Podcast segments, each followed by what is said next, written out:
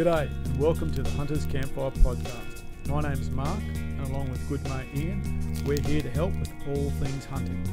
If you're looking to start but don't know where to begin, you want to make the most of your next trip away or even plan a hunt of a lifetime, we've got something for you. You'll find our podcasts on Apple, Google, Spotify, Amazon and plenty of others. And if you want more, head over to our YouTube channel, The Hunters Campfire, where we have plenty of how-to and hunting videos along with the full video production of every podcast. Don't forget to like and subscribe and good hunting. Good evening, gents. We are live. Wow wow. Very good. Well, the um, Hunters Campfire has gone live. We'll hit people's phones, so we'll give it 30 seconds Yeah. and Yeah. we'll roll up some questions and get going. I'm just refreshing the page so I can see it. Cool, mate. Hey, Mark, how was the day? You've been off deer hunting. What's happening?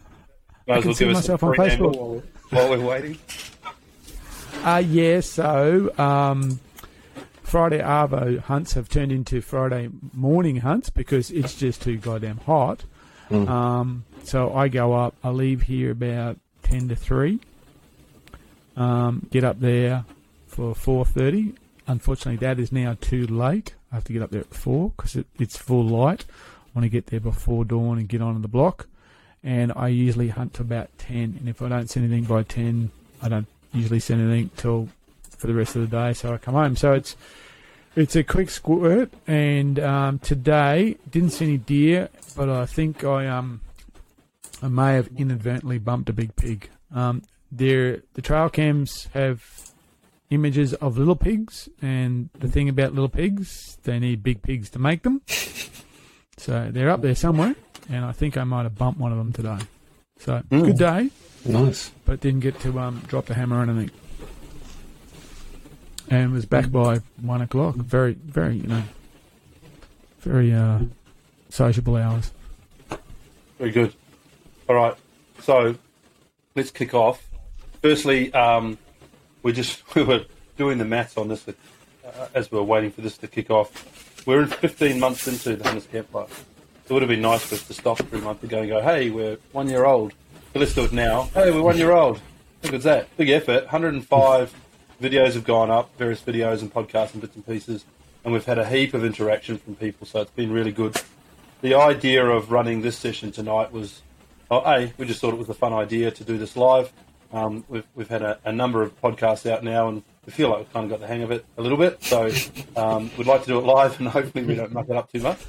Um, but also it gives everyone the opportunity to come through and ask some questions and and um, you know questions from the podcasts that have passed, some of the hunts and trips that we've done. We've met a number of you on the ground in the forest. People have come up and found us. We've had people join us on trips. It's been great. So it's an opportunity for people to say hi and and you know these are some questions I've got.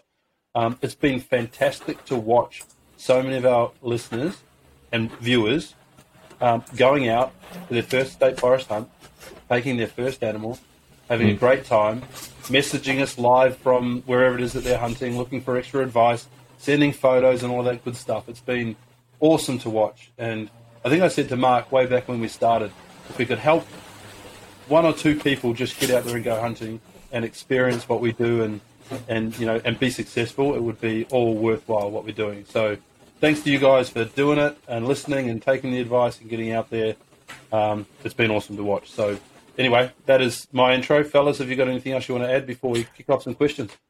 No, I, I just to say that I had a personal goal. If we get 20 people who don't hunt hunting, uh, if we can do that, then they'll get some people hunting. They'll influence someone in their family.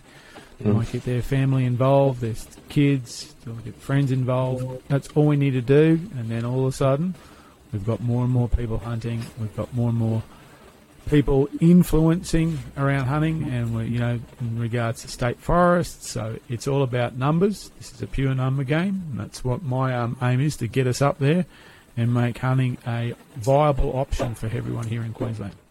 Well, Mike, while you while you've said that, a comment's just come in um, saying from Nasir saying you guys have already helped many people like me. So you, you it's working. We're doing it. Yeah, um, thanks for that. I can't see it because if I put my glasses on to see you, I can't see them. So, so thank you. But yeah, that's coming live. That's on uh, on YouTube at the moment. They're watching Oh, the, okay, the live stream at the moment. So that's awesome. Thanks, Nasir. That's really awesome to hear. I'm glad that you're getting some value out of what we're doing. That's why And you should probably explain that to John Yeah. about we're kind of we're we're all over the world here at the moment. Yeah, so we're um, we're live streaming to Facebook, so and we're, we're live streaming to the YouTube channel as well. So you can watch us on either platform. Um, you can also um, put comments in either on Facebook on the live message or on YouTube, uh, whichever platform you choose this evening. Uh, we'll see those comments and questions, uh, and we'll answer them to the best of our ability. So please keep them coming.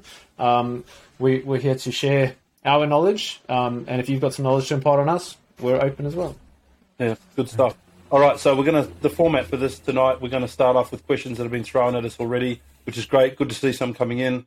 Um, they're general questions about the year, um, things that have been done, um, things that we've covered, and then if we've got some time afterwards, we'll do some more uh, NT discussion because we've obviously just come back from that. We've put a lot of content up about that, and there's a lot of questions that have come through too. So, excuse my flu. First question. All right Okay. off the back of uh, a podcast that we did with Gemma Dunn, uh, where we covered a lot of information about traveling. I think it was our pre NT trip, and we, I think we were, we were asking Gemma about traveling with firearms and ammunition. That's and all that correct. Sort of stuff. Yep. How do we find the experience of traveling with firearms, uh, and who did we end up flying with? Mark, Okay. Sure. Uh, so we went with Virgin. Though, Johnny, you did you fly Jetstar as well, or just No, I flew Virgin with you guys to Darwin, and I flew back Yeah. with Qantas. After Qantas? Okay. Jetstar cancelled my flight and wanted me to fly Yeah. by Melbourne. So no, you. So No. that answers that question. So we flew with Virgin. Um, so the uh, and look, the firearms themselves um, as a package were um, a, an extra case. So we, uh, had to book them all as an, as extra luggage. Uh, everything had to be uh, secure in a, a, a firearm travel case, you know, Pelican, those type of things. So um, ammunition had to be separate. Um, you guys didn't take ammo. You, we got ammo in the Northern Territory. we had shipped up, but we had bolts in a locked case. I, I took ammo. So, so we took uh, some rifles with bolts removed, and I actually took ammo as well. And the ammo went in went in a different bag again. So, the process itself was pretty simple with um, Virgin before we got to the airport. I'll, I'll I'll define that or clarify that. Online, all that stuff was pretty simple. Yes, we're going to take firearms and booked it in and things like that. And uh, Ian, I think, even called them and said, "Look, we're coming. Here's our numbers, ticket numbers, and stuff like that." When we got to the airport on the s- Sunday, the probably the first mistake we made was we thought that Sunday morning flying out of Brisbane would be, you know, pretty casual. It was crazy. There was literally hundreds and hundreds of people there lined up. And Virgin, you have to uh, go through that, um, you know, electronic ticketing type of activity before you get to the to the line. So we started doing that, and you got halfway through, and there's a question that says, you know, do you have you got, you know, do you have any of these things? One of them is firearms. So we went, bing, yes, we got firearms, and then it just says, stop, you have to talk to a person. So I went, okay. So we just flagged down the first person we saw, who ended up being a guy called, I think his name was Wazza, which was was a mate of mine. which was even amazing, more amazing that Jono knew him, and Jono wasn't even there at the time when we, he and I, were got there a bit early. So we got pushed to the one of those um, the N queues where you know people for whatever different reasons get to the jump the whole line. So we jumped the whole line, and it was a big line. And people were looking at us because there was like guys with surfboards looking at us with the, the guys, the musical instruments, with like "Guns!" with like, guns or guitars type of things like that. So we got through, um, and we went through the process. There was a bit of you know it was just explaining and the weight checking and all that stuff.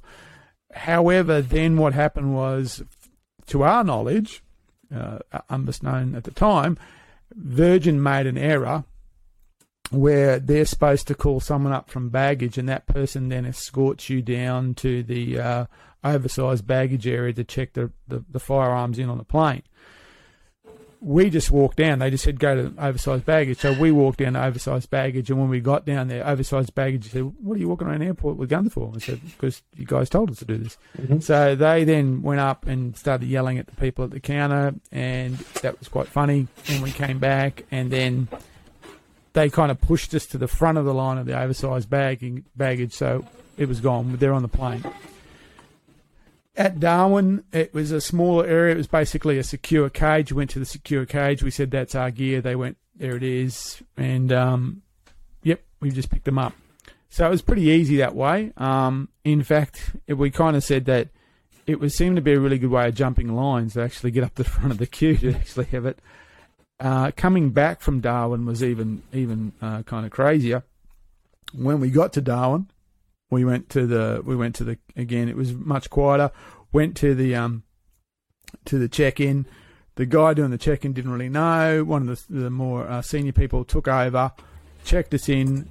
That person then escorted us down to the cage, put him into the cage, and as we were walking back, Ian said, "Hey, can you get us through to the through the security check-in too?" And she went, um, "Okay, sure." So we went to the special line for the security check-in, and we jumped that line too and got through, and we were, you know, we got up there pretty quickly. So all in all, flying with the um, with the rifles was was a was a pretty easy task. Um, you had to do a few, uh, you had you know a bit had to be prepared, and you had to pack certain, uh, in a certain way. But other than that, there was no real issues. And what they do is once the, the they're in the case and they've got the yellow tape on them, they're kind of like another object. They just go. Yeah. And so there was no real problem. And walking, you know, we we didn't have any problems at all. So it was a it wasn't a, a, a difficult issue at all. I'm assuming that travelling overseas would be a wholly different issue. Yeah, it's a Um, different experience altogether. It- isn't hold- hold- again, I, I don't have an experience that. I've hunted overseas a number of times, but I've never taken firearms. I've just used firearms in country. But um, yeah, travelling interstate, and in fact, strange enough, I'm probably going to be hunting with Gemma early next year, and I'll be flying down to Sydney, so I'll be doing it again. So, not a Piece real problem. Piece of Yeah, cake, one- yeah, Just get yourself a good gun box. Get yourself a good gun box. Make sure it's lockable. for the weight. That's it. Um, because it's a bag itself and it has the weight, the standard weight limits. Um, you know, you're not supposed to put things like in like ammo and stuff in there. Well, that was questionable if you can or not.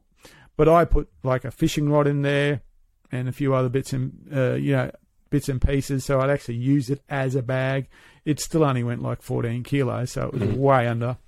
Um, you obviously can't put a lot in there because it's a single gun box, but I was able to put a number of things in there again, which made it a bit made it, made it a bit easier to uh, travel with it. Well, I mean, with Ian, so so Ian had a, a, a double rifle case. We had my rifle and his rifle in there, and obviously that increased the weight, but it, it was not an, it was, was not an issue at all.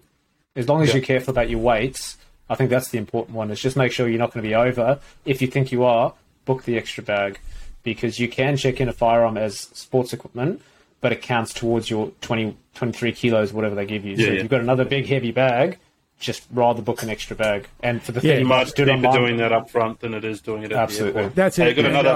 uh, You're right. Sorry, mate. I, I think that's the, the real lesson is actually just kind of accept that it's kind of cost you 50 bucks extra and book it, and you've actually then got more room to play with and more Yeah. things to do than trying to. Yeah. Trying to, you know, make weight. You're actually now all of a sudden you're whatever 46 kilos, Yeah. and the other thing is too. By I found the benefit of taking a, a you know a solid gun box is that then I used it all through the the week we're in the NT. I used it as a, mm. a around camp when we had the when we were travelling all that distance and I was sitting in the back of the truck. They were secure. It was actually just a really nice thing to have rather than you know. A um, hindrance, yeah. just, was just, actually- just a, a, a you know a bag that it would fit in normally. It was actually really good to have a proper gun box with me. Stuff. Hey, I'm going to move questions because there's quite a few and we'll burn a lot of Oh, time. Um, Frank, I've got, Sure. I've got your questions. I can see them posted up. I'll get to you in a sec. But there is a follow up to this one. I'm going to throw it to Jono. Um, I feel like I'm playing host here for a second. Um, Good on you. I'm going to throw this Yeah, question to Jono. um, on the way back, and the reason I'm throwing this to you is because you had to deal with it. Mm. Trophy transport. It was a real problem when animals started hitting the ground, and we're looking at the size and the weight, It of was. skulls and uh, and and bone and horns and all of that sort of stuff. Do you want to run through um, how we managed Uh, Yeah, what, so what it was- do the what did we do with the trophies in the NT on the ground when we were hunting them? Uh, what do we do to prep them, and how did we get them home? Yeah, very good question. Um, obviously, once I mean, I got my one down, um, and then we, we we found the second one, um, and we brought those horns back as well. And then obviously we didn't have any others. I know you picked up a set um, of costies, but from from a dead animal. But on that last evening when you got one, Mark got one. Um, we had a bit of a dilemma because we had, you know, a lot of weight and a lot of horn there. Um, what we did is we um, we actually chopped off as much bone as we could. Um, so we're really just taking the skull cap, not taking a whole big skull because there's just far too much weight. Um, and then really giving those a good clean, getting rid of all the gunk, um, you know, getting rid of all the. All we had really was the brain cavity and sort of the top of the, the sinus, I guess, the nasal cavity cleaning out all of that meat, all of that gunk, all of the, the anything that's in there, um, just to try and reduce, you know, some of the, um, the the juices and the smell that could potentially coming out of those, because some of them were starting to get a bit fruity.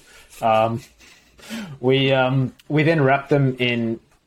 We, we, we cut off as much bone as we could. Um, obviously, trying to maintain still some aesthetics of the trophy that we wanted to keep. So I think Ian, you've got one that you kept where you know you put that bit of leather in the middle and all that looks absolutely great. I've done exactly the same. I think we all did the same. Um, but really, get get as much bone as you can. If you want to bring a whole skull back, you're looking at you know 30, 40 kilos, and you just can't do that. Um, we then took those um, skulls, we split them down the middle, so we had two individual pieces. Um, we wrapped them up in plastic, tons of gaffer tape, duct tape, whatever you want to call it, around there. Just really get it sealed in, um, so that you're not getting that smell and those juices coming through. And we did a bit of a, a juggling act of trying to work out which bag can we put them in? How can we juggle them with weight? Because obviously we've got the, the weight limitations for the flight, um, and we ended up having a expedition bag. And Mark would stand there and hold it, and he would stand on the scale on a standard kitchen scale, get the weight, and we would then add another one and see are we in weight, are we out of weight, and and just juggle it. And we actually ended up getting them all in a single expedition bag, all wrapped up, nicely taped up, nice and you know, um, secure, I guess. Um, and I just checked that in as checked baggage. Um, no questions asked. Came through, popped out on the uh, the carousel here in Brisbane, and away we went. So it was actually pretty painless in my view. Um, I think it'd be a bit different had we shot that big, big bull that we saw that that first day. I think we would have had a bit of a challenge, but they were good representative animals. Um, and you know, so glad to have taken one like that. Um, Yeah. You know, also to have taken a buff. We're pretty But, seamless, yeah, though. Uh, I Pretty wonder seamless, what absolutely. I wonder what it would have been like if uh, if you declared that that's what was in the bag when you checked it in. Whether there would have been an eyebrow raised or I, I don't know it what might have been. policies are, but um, it was pretty funny. And then we met up with you at the airport at the other end and did a bone And just swap. did it. Yeah, exactly. And- it was and- actually and ri- ri- bone and rifle Bone and rifle, in the yeah. car park. in a car park. in a dodgy car, airport car park um, transaction. That no, look, it, it, it might have seemed on the outside to be dodgy, but it was actually pretty, you know, pretty legitimate um, Yeah. and very seamless actually. Um, Yeah. and Excellent. I certainly do the same thing again. Uh, expedition bag, awesome investment, not just for carrying trophies, but the dust there in the NT is just something else. You've got to have an ex- a good expedition bag that seals up. Absolutely, Yep. they're a godsend. I think next time I'm actually going to pack an extra one, all folded up, just so that you know if we need to bring more trophies back or something, we got them. I'm Good going to go the other way. I'm going to put the smaller one in the bigger one. Hmm. And carry the big one, you know, Yeah. and if we need it, then we've got a spare one. Yeah, Well, I mean, the one that I've got actually packs down pretty small, so you can Yeah. have it flat packed. You don't actually Yeah. have to expand it out, um, and you can get 80 liter, you know, 120 liters, whatever you want. Um, it's just It was a big, good having it a was a couple. very of big part of the planning. Yeah. Bags, who's got what, how many bags we've got, how many we've paid Yeah. for, how we're going to get everything home. it was a it was a bit of a challenge. All right, It we'll was move a on. bit of a well. ac- Just the last one on that was in the. Uh, I, I think something if you're going to take if you're going to go to the NT and hunt buffalo or wherever you're going to go, take a luggage scale. I think that was Oh, yeah. Yeah. a valuable piece of equipment that we didn't have, and luckily we managed to get one in the hotel. Um, but if you've got one of those little compact luggage scales where you can weigh your bags and you can you know you can juggle stuff around because we were standing in, in Brian Boyle's shed um, and you know, Mark was standing on a kitchen scale. It wasn't the most accurate, and look, we went far off. Um, but it would certainly make life a lot easier to take a little compact luggage scale with you and weigh your bags.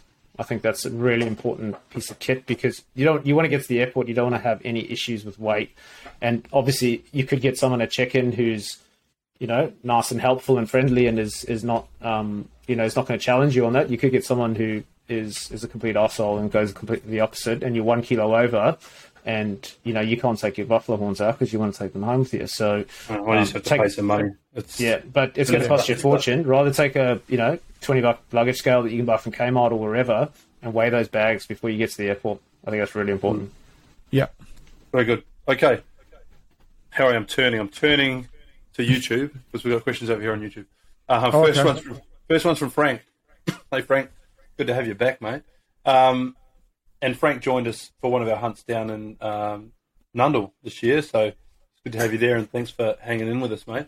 Um, first question was uh, Where did you go for your first state forest hunt, and were you successful in getting anything, Mark? I'm thinking uh, it was Nundle, Nundle, because I'd hunted the raw in the Brisbane Valley, and then I went from the Brisbane Valley and did the the the end of the fallow rut. Yeah, Nundle, um, pigs, Got pigs. three of them, That's About successful 800 in metres your from- book. 800 meters from camp. Uh, Nice. uh, took a speculator on a deer, missed it, and um, literally walked up on a buck without realizing it and went, "Oh, there's a buck right there." And Mm. as soon as that wonderful Tikka metallic bolt action went click click, boing, that buck was gone. So yeah, so I've never taken pigs and deer at the same time at Nundle. It's either been one or the other, and it, again, Okay. it happened this time again. It's either pigs or deer, pigs or deer. Mm. So yeah, the first animals at of state forest. So that year I hunted Nundle, and then I hunted Pilliga at Christmas, New Year, and I got goats. I got that a nice billy um, just before the New Year, and then the early the next year I hunted Severn. So that that uh, yeah would have been Nundle would be the first one. And a gen- and a follow up question, and a, just a quick follow up question. Over the years that you've been state forest hunting, um, success percentage in the, Uh, in the I've- forests you've hunting? I've never not been successful in a state forest. Pretty damn good. It's It very good. Never goes to show. And have you seen have you seen um, a change in numbers, or is it pretty much you started you were seeing animals to the start, you're still seeing animals now, you're finding more and more? So, um, with I, I've hunted Severn a lot. I haven't hunted it as much for the last couple of years, but I hunted Severn pretty hard for 10 years. And at the beginning, it was like, get out of my way, goats. and then it went quiet. And, you know, people said, oh, well, it's probably getting shut down, lots of shooting. But I actually reckon, in real terms, it probably had more to do with the climate and the drought and drying up and the way that uh, Severn changed so dramatically. So I it did see a dip in numbers, but I'm wondering if what we're what what we've just experienced over the last couple of years is going to see those numbers come up again. Hold that. So I don't know. I don't know. If, I don't know if it was um, people or climate. I'm kind of leaning more towards it was a climate. I want to come back to that because we've got a question that covers that off as well. John, Sure. your first your first state forest hunt? My first state forest was Nundle. The first time um, I met you down there, Ian. Actually, Yeah, right. Um, yeah, so Nundle was my first first ever state forest hunt. Was actually um, the first um, time I had hunted in Australia since I'd moved from the UK. Um, so I had done. Um, I've hunted here. I've hunted some goats before, but that was on private land, never um, public land. So this, um, but that was I wasn't living here then. So this was my first hunt, um, and I went down to Nundle. Didn't know what to expect. Um, completely, um, yeah, completely newbie to to state forest hunting. Um, got a lot of advice from yourself and the other guys. I went down with the um, with the ADA trip on that one. Um, I wasn't successful. Didn't take an animal. Saw animals. Um, I was with a mate who was completely new to hunting um, and had an opportunity on them, but he was far too slow. So it wasn't that there was a lack of opportunity. There was. There was animals there. It was just it was completely new experience, and I was trying to help him, watch him. I'd never hunted with him before, so you know wasn't sure about his gun skills, etc. So I was obviously very cautious and um, yeah, but I had an awesome trip. Went back the following year, of course. Um, but no, Nundle, loved that place down there. I've actually Nundle has, Nundle. a, Nundle has a way of dragging you back. I It does. say, I had love a, I a, I had a big, um, a big gap between I've been there three times, the second and third trip. Um, and actually, I've been to Nundle three times, as I said, and I've never been successful there. All So- right. My first state forest hunt was Severn. Um, I covered this way back in one of our first podcasts. I'd spoken to Mark without knowing who Mark was at the time, and he pointed me in the direction of Severn. And I remember getting out, had the Severn sign on the dirt road, being so happy um, that I'd finally found somewhere that was public land that I could hunt. Coming from New Zealand, moving to Queensland, uh, I got over that sign and did a big air jump in the air, and you know, got myself with a big selfie. I was so ecstatic. Um, and yeah, I, we took goats and pigs at Severn on that first trip. And uh, as much as that place is booked out, and various parks that we talk about are really booked out, they still produce. So anyway, next question. And um, next one was from, was from Frank as well, and I'll just cover this one off. Back around um, uh, state public land. If you could turn back time to where you first started public land hunting, what would you do differently? Mark. Nothing. Um, I, I know it's not. That's not uh, uh, that informative, but philosophically, it's it's all it's always a learning curve. I I, I remember my first state hunt at Nundle. I remember exactly what happened. I remember what I was learning. I was walking along, and uh, no, it's it's a big learning curve. So I, I wouldn't I wouldn't want to change it because it might, I might not learn what I learnt. So that's it. Jono? Yeah, look for myself. Obviously, I said I've been to Nundle three times and I've not taken anything. I'll still continue to go back. Um, what would I change? Well, what do you know? I would, I would be a lot more patient. I wouldn't. Um, you know, when I first went to Nundle, it was all about getting all over the park, and it's a huge park. Get, let's go look at this area. Let's look at that area. Look here, instead of looking for sign, finding the animals, and then working that area. Um, we were just trying to cover as much ground as we could, and not actually, you know, focusing on the on, on, on the on the sign itself. That's that's what I've taken away from hunting, especially state forest. When you find sign, you find animals. Um, you got to find Yeah. that sign first, not just cover as much ground as you can. Yeah, don't leave game to find game is a good motto. Correct. That's it. Yep. Um, I've got a completely useless answer too, Frank, and that is I wish I'd found it earlier. If I could go back in time, I'd like to find state forest hunting earlier because, man, there's, there's just so much land to cover there, and um, I want more time in the bush. So, hopeless answer for you. It's not giving you any tips, but that's that's the way it goes. Um, Big Willie back from New Zealand after taking a tahr. He won. Oh, a, wow. He won a trip from the Hunters Club that we Oh, okay. often see on Yeah. social. Flew to. I'm going to get most of this wrong. Flew to the South Island.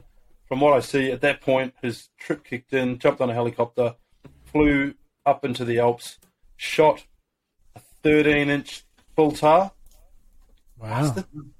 and uh, and another one for me. So good on you, mate. Congratulations. Can't wait to get you on and talk a bit more about that. But Yes. Big Willie's This is- question. Yeah. Sorry, John. No, go for it. Yep. What time of the day is the best time to hunt goats? Do they have habits, or is it a fairly random uh, thing that they get up to? Uh, I want to go first on that, and then I'll let Mark's um, long years of wisdom give you a real answer. I like hunting goats because of the gentleman's gentleman's game. They don't really get up early, and they don't go to bed. Like they, they, they don't get up early. They're up all day. Um, they sleep at the same hours that we do typically. They make stupid amounts of noise, and like, you can call them in. If you find kids on the ground, you can bleat at them and they'll come over and their mum will come over and the yearling will come over. You shoot it and all their friends come over. Um, so I, I think if you can understand their, their watering patterns, whether they're feeding to or away from water, usually that happens early in the morning, earlier in the morning, but after the sun's up, and then later again in the afternoon, you're going to find goats. It's such a good game to chase. Love it. Oh yeah, No. love goats. Yeah, look, after a few years at Severn, we used, we, we called them bankers' hours. We used to say, you know, people go, what time you go? Well, we don't really need to leave till about 8.30, you know. We'll be right. And that was it. They seemed, I, we seemed to shoot gates between 9 and 3. And as I said, we used to just call it bankers' hours, you know, like that's what banks used to be at once upon a time. It was like that. So there was no need for early starts. There wasn't need to chase them through into the evening. Basically, you would see gates between nine and three. So as long as you're out early enough so you you know you weren't leaving, but you're out there, you're on the ground, and you're and you were moving around, and you were settled. You'd see them sometime around eight from eight thirty onwards, and I mean because they'd be moving. You might just see them beforehand, either bedded up or holding up, but around that time you'd actually see them moving. So again, they were so much easier to see because there was movement. You'd see the white moving through the um, moving through the trees. There's a couple of rules that we came up with goats. One of them was um, a rule I picked up from Adrian. He used to call it the two smokes rule. He said if you got on the goats and you shot and you shot a couple, just sit down uh, for the period it would take, you know, to have two smokes. If you had a, if you smoked, you know, you say you, you don't pursue them. You'd sit down, you'd take care of the, the kill, and then you'd move up, follow them up. And by that time, they'd probably resettled again, and then you'd be on them. And you could pursue a mob like that for a period of time. It was a the two smokes rule. The other one is shoot the white ones last. tell you where the other ones are. Don't shoot the ones that tell you where all the other ones are. So once you see a white goat, and that's what when I'd ever take people goat hunting first time, they'd usually shoot white goats, and we say, okay, you've got it one. Next time, don't shoot that one because hmm. that one is telling you where all the others are. Yeah. The third rule is billies don't tend to have any concern about the welfare of any other goats. So if there's a billy with a with a mob and the shooting starts, that billy will disappear. It won't. Yeah. You don't care. The, the goats seem to be matriarchal. though. you know, they'll Yeah. herd around the the major. The, you know, the, the mm-hmm. nanny seems to run the mob. So if you are coming across a mob of goats and you want to take them, if you take the big nanny out first, they all that's it. They they fall apart. They don't. You know, they'll mill around. They won't.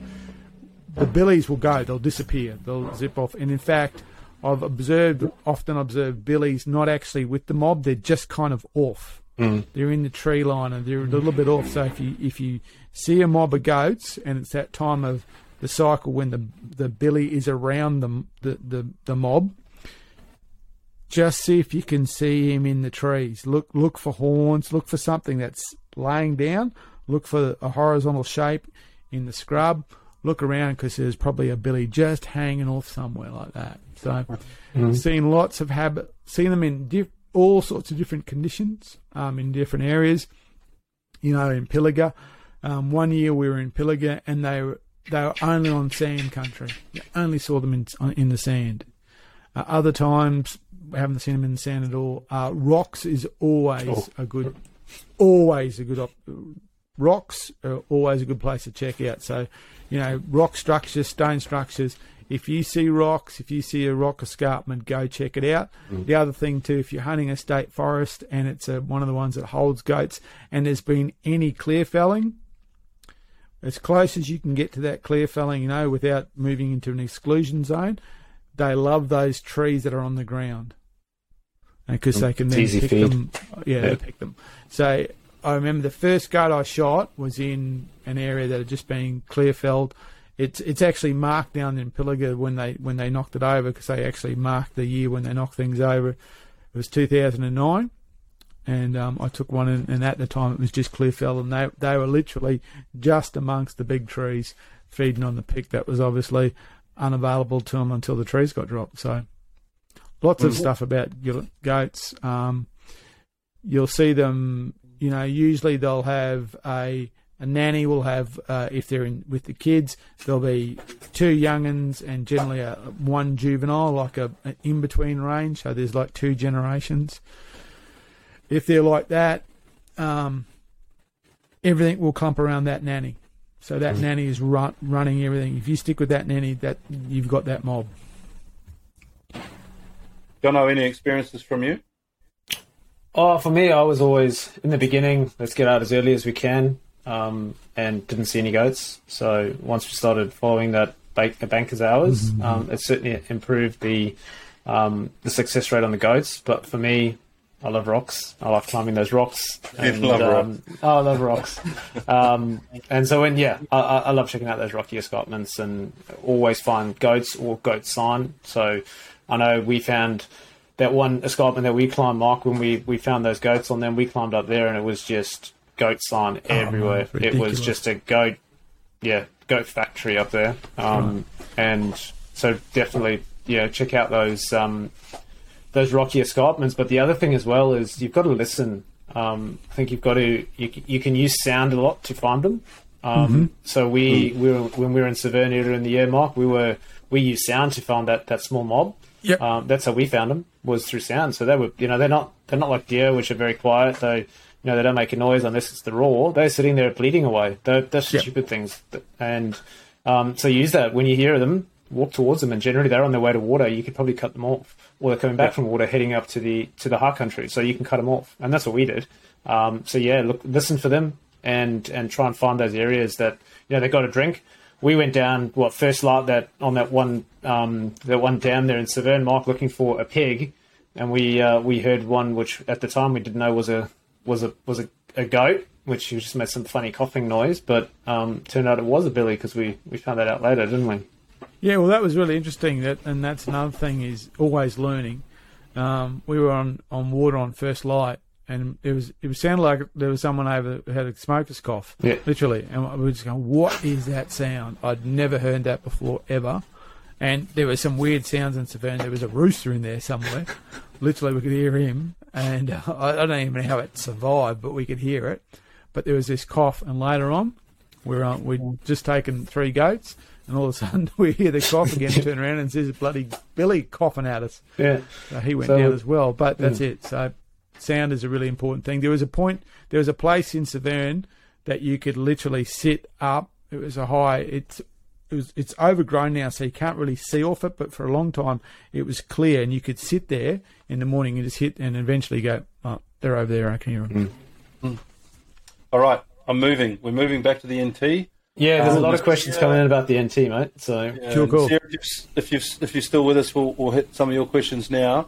Um, first one is Buffalo a declared pest in the NT? Yes, it is, according to the nt.gov.au site that I managed to Google while we were listening. Um, it is. It's a. It's a. It's a pest up there, declared by the NT government. Um, so uh, you can hunt them all round, all year round.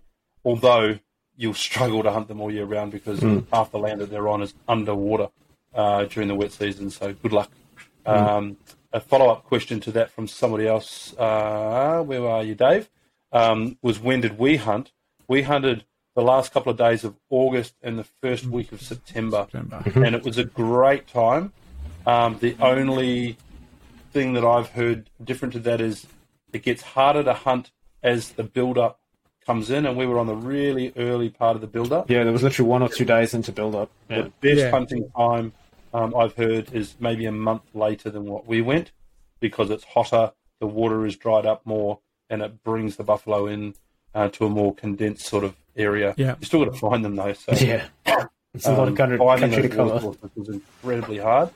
Um, but once you did, you found the life, of course. So um, that Well, was. on- Uh, Yeah, well, on that one, it, it actually leads into the next question saying any tips on finding buff solo. So talking about Well- water. yeah, well, uh, probably- yeah, yeah, go for it. Yep. Yeah. So, I mean, it took us a few days to sort of understand the patterns, but, you know, we would go from Billabong to Billabong looking for for um, for water or for sign. Uh, and on most of those Billabongs, they were dry. Um, the ones that held some water, obviously the animals were coming in to drink, um, but they weren't hanging around that. They were they were moving off that water, uh, except for Mark, where Mark had one that was actually lying in the water. So um, it just shows you that you've got to be ready at any opportunity, and you know when you see it, you just got to go from Billabong to Billabong. Um, that's all you can do. Um, look for sign, and you might get lucky and find one in there. Just on some of those Billabongs, watch out for the crocs. Yeah, I, I've oh. given it some thought, and I've given it a lot of thought. In a way, hunting a buff is the same as hunting any other animal in, in, in terms of you're looking for sign, but what you have to decide is is this sign an indicator that there is animals about, or is this sign telling me there is an animal here? Mm. And that's the difference. So, like when when I was hunting with Brian, the first thing we did was we, we, we started looking for water. So we basically cut in the scrub two k's, and then turned into the wind, and we heard these black cockatoos, and we moved towards the black cockatoos. They weren't on the water, but they in, they let us know there was water about, and then we started finding water. And so you we were following game trails you know, and buff, as you can imagine, a buffalo makes a fairly significant game trail, you know, and there was old buffalo turds and stuff like that. So it's like saying, well, there is buffalo in this area or has have been in this area, but then when it changed, when we went, oh, they're here, and that was because all of a sudden we found sign that was so fresh, it was like they're we're they're somewhere here, mm. and literally I don't know if I could smell the buffalo or as I could smell the buffalo turd. I don't know, but I remember, you know, I just For a went, week mark, it could have been. something. uh, it's yeah. something. You know, it's like bang. There is something here. It's it's not like oh, it's a bit whiffy. No, there is something right here. So first thing I th- and you know, and again when I think about it, um, the sign told us exactly what was happening. So Yeah. we were on a buffalo track, and there was water about, and there was two different sized turds, and so and there was two buffalo, and they're different size. And imagine that. So bang, then we just got this smell. Went holy moly, there's something here. You know, you could, it, and you think about it, it's a, it's a wild beast, and it's big. It stinks. And then we found, I found a, a just a, a a puddle in the sand or the dirt, and I put my hand on it, and water came up out of that. I went, okay, it's they're just here somewhere. So mm. something something has just done a pee in thirty plus degree heat in in dirt, and it's still holding water. So it's just here. And again, and and literally within thirty seconds, we saw them.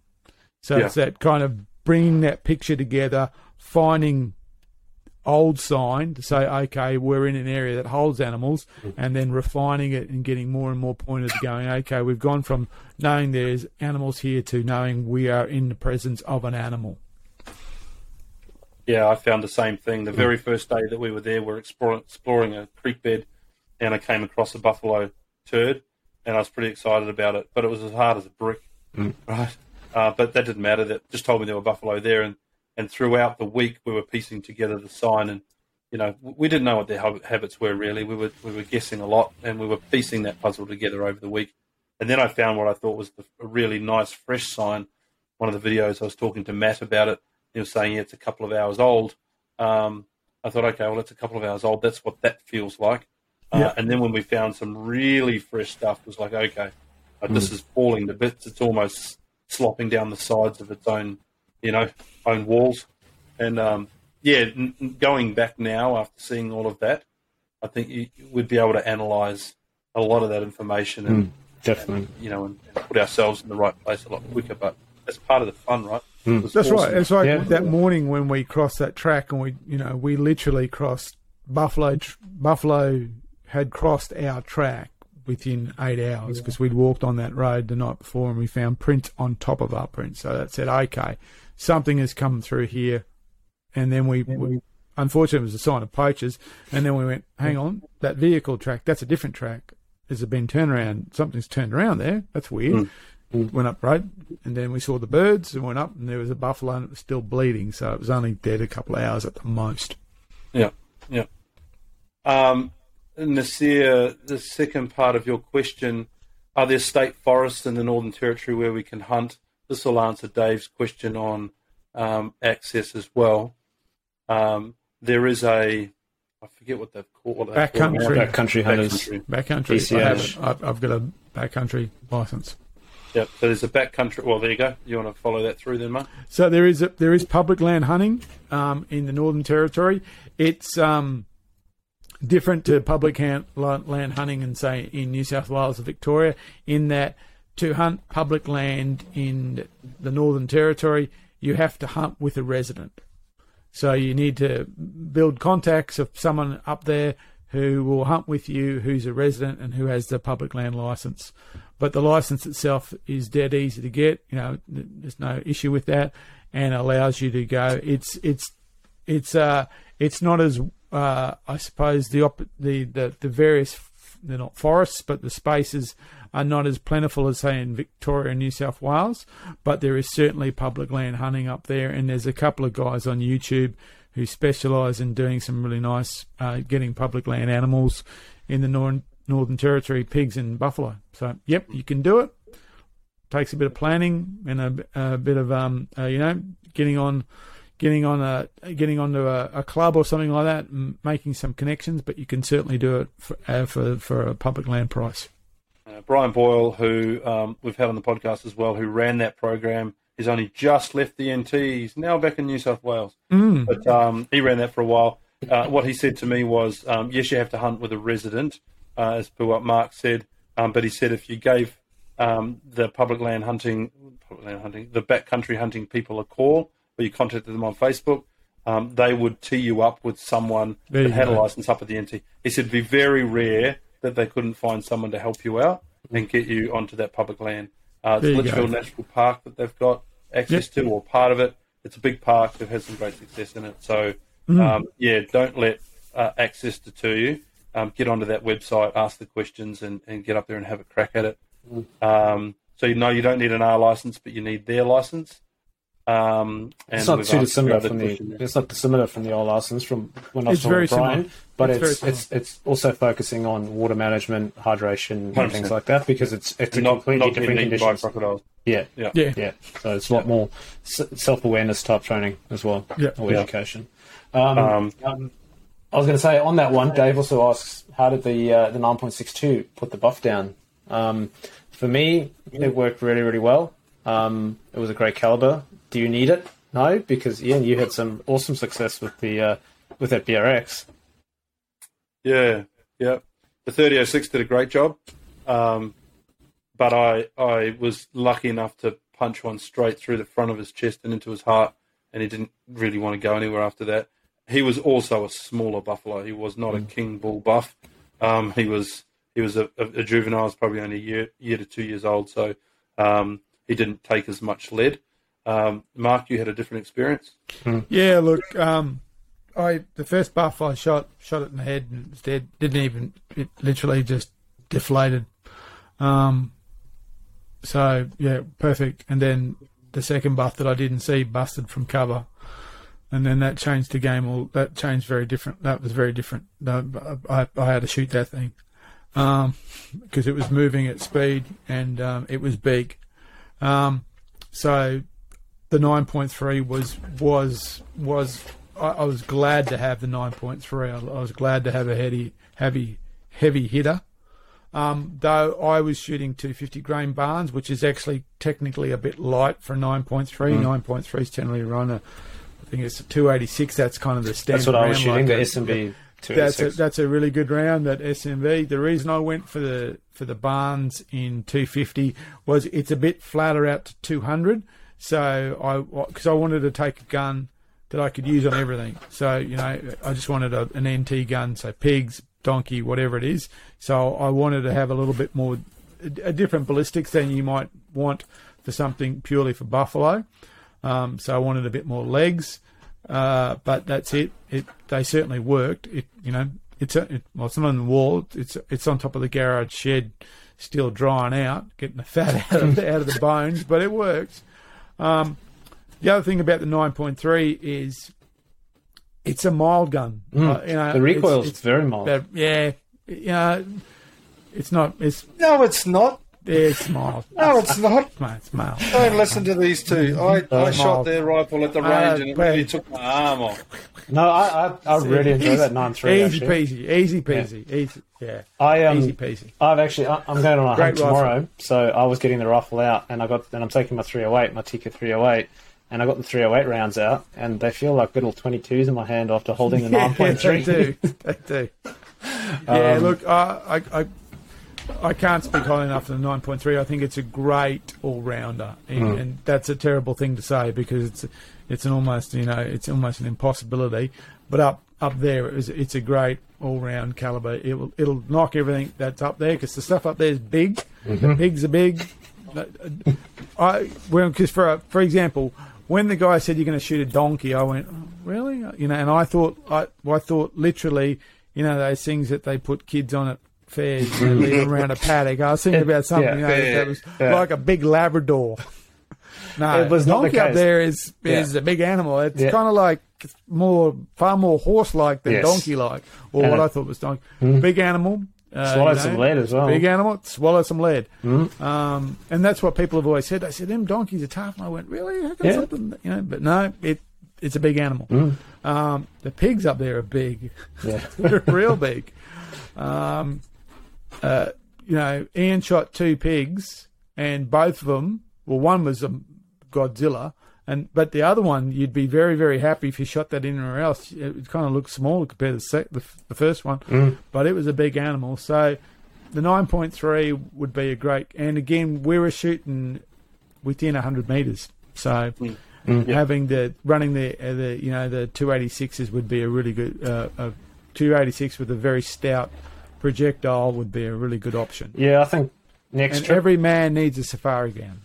Okay, that's Mm. it. Everyone needs a safari gun. Yeah, I think next next triple buff because I'm hooked. I don't know about you guys, but um, I'm going to stick to the uh, the 9.3 with 286s. I think I might change the projectile potentially to something a bit more um, robust. I mean, there's nothing wrong with those SMBs; they were great. Um, but yeah, I think I'll stick to those 286s that perform perfectly on, on the ones that I took. Yeah. Um, put them down. I mean, still Yeah. took three shots, um, but they put them down.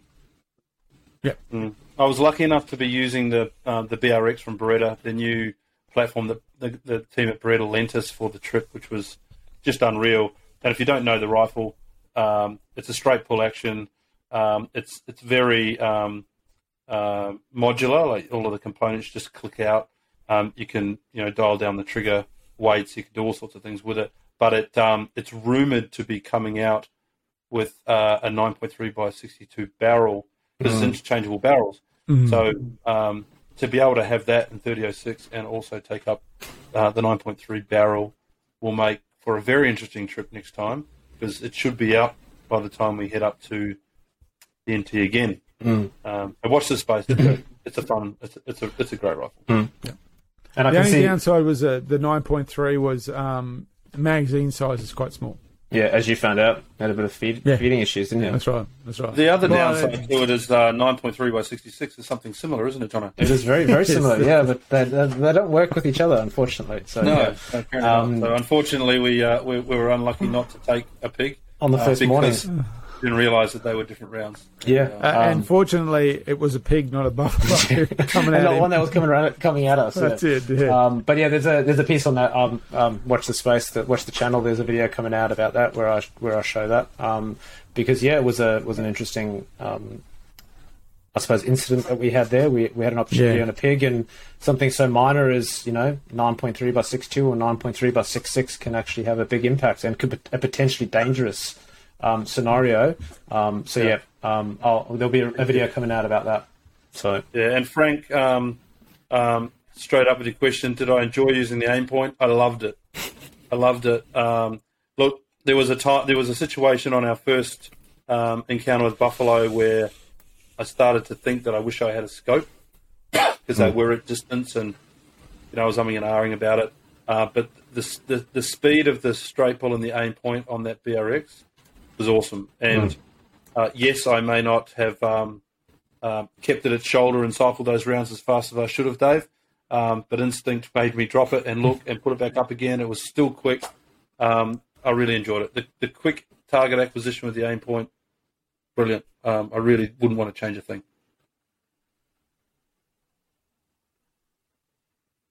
Cool. Questions, John? We've got another Yeah, one. let's have a look. Yeah, yeah. Um, well, Dave's dropped in just talking about those 286s um, grains. He said 286 Woodleigh hydros under 100 meters. Um, so that'll be that'll be deadly. That's uh, that's a, that, that'll be awesome. Hopefully the uh, the Woodleigh guys have got their factory back up and running, and we can get some of those rounds Yeah. because obviously they had the fire up there.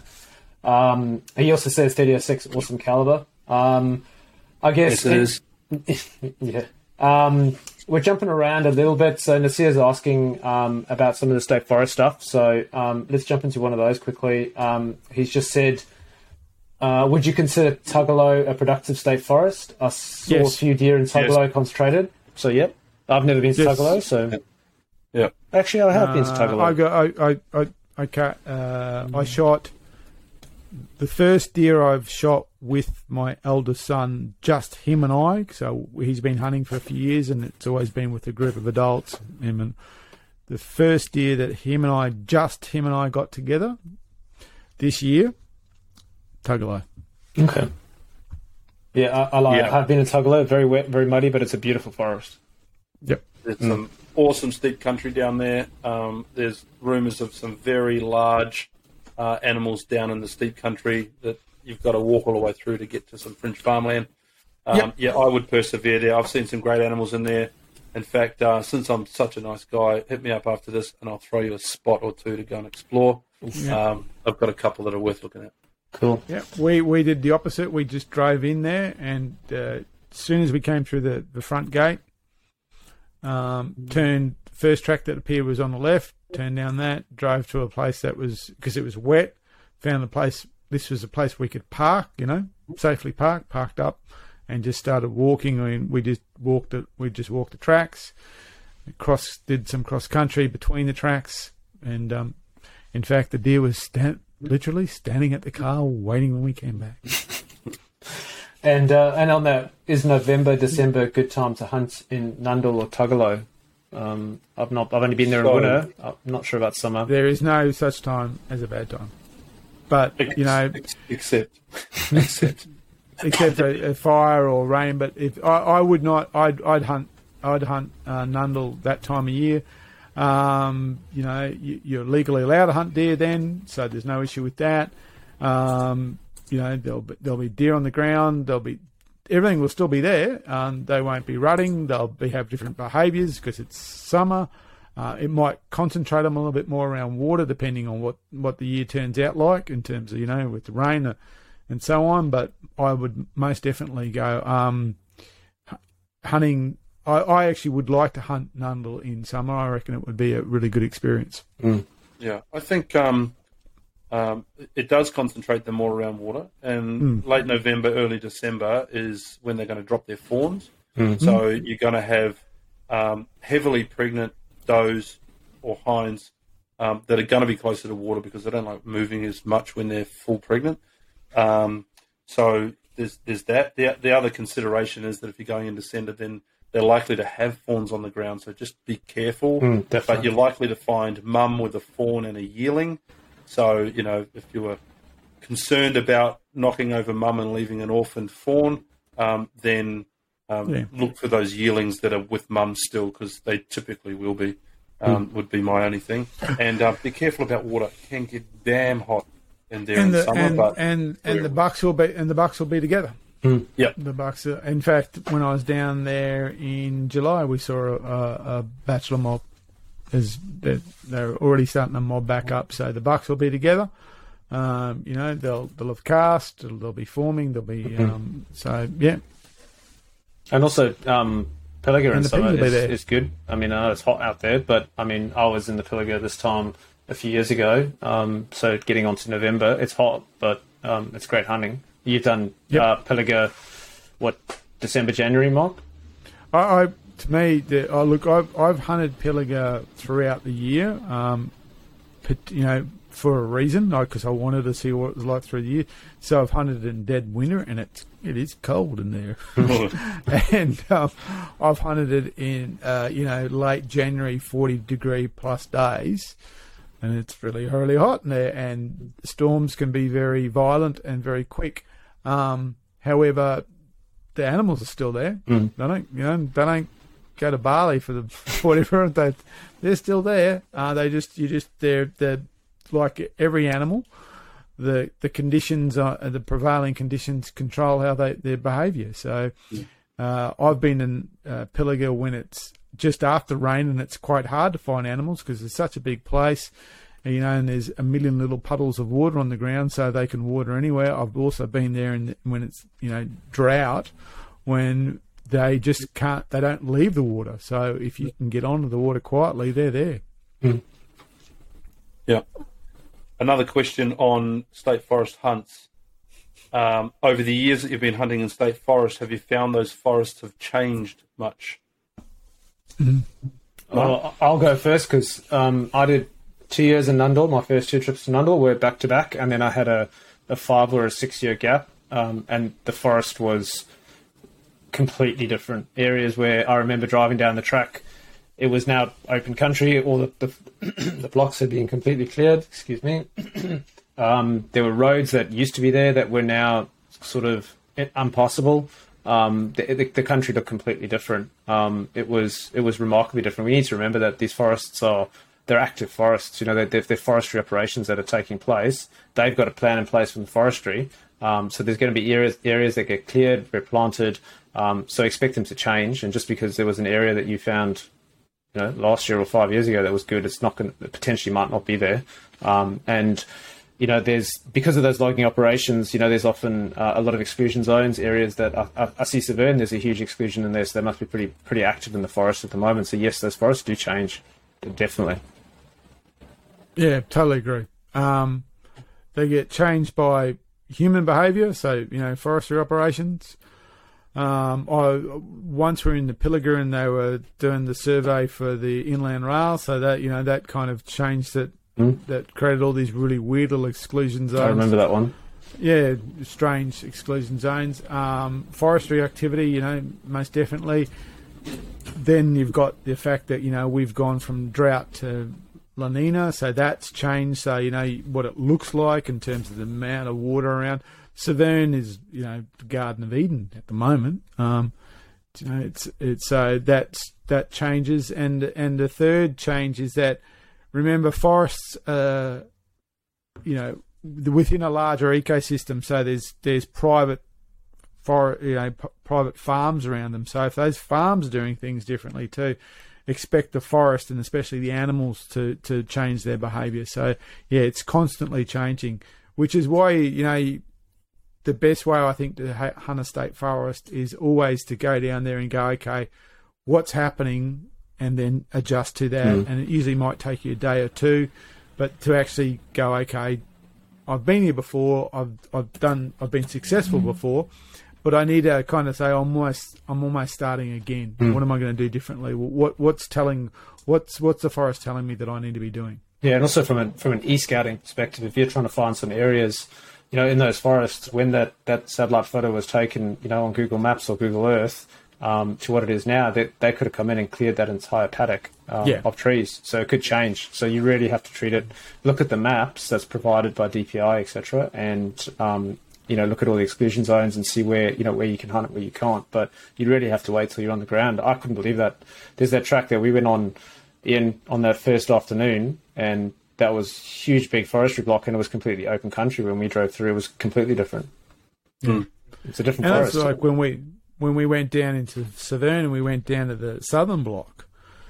Um, there was this band of uh, uh, you know like a, a burr Mm. that you know basically wrecked wrecked your, wrecked your clothes, but basically that burr band would appeared on no map. But Mm. what it did was we found no animals had moved through it. Nothing was pushing through that. They were just simply going. So there was a whole like a whole part of the forest that was excluded, not not because of human activity, but this kind of growth. It, so that's what you've got to consider as well. These things are happening that that might not have any rhyme nor reason to them. Good one. New question for state forests. Um, we see some rule changes that have come out recently about uh, thermals and usage of thermals in state forests. Um, do you have any opinions on those changes? Do we intend to show that on our podcast? Uh, well, we, we kind of already have. so um, I used a thermal down in Nundle in July uh, for a scout. So I didn't have a rifle with me at the time. What I did was it was in the truck. I didn't have. it. I wasn't carrying it, and uh, I went out pre-dawn and just started looking around and seeing what, what I could see. Um, didn't see any. I saw actually saw lots and lots of kangaroos. Um, didn't see any deer. Uh, oh, I saw one rabbit. Um, but the idea of you know using them as a, a scouting tool um, is open to you. And then, uh, so yeah, I, I don't really have a, a, you know, I don't have a negative opinion of them because I, I think they're actually a useful tool. I've hunted with people who hunt with thermals, actively hunt with thermals, and I, and I must admit I didn't like it as much because I think they kind of almost over rely on them. But from from a scouting point of view, from a you know a, a, a scouting tool like you know like a like a like a new type of optic, I find them to be very very useful. So I you know I'd be keen to see how you would put one um, together within a state forest.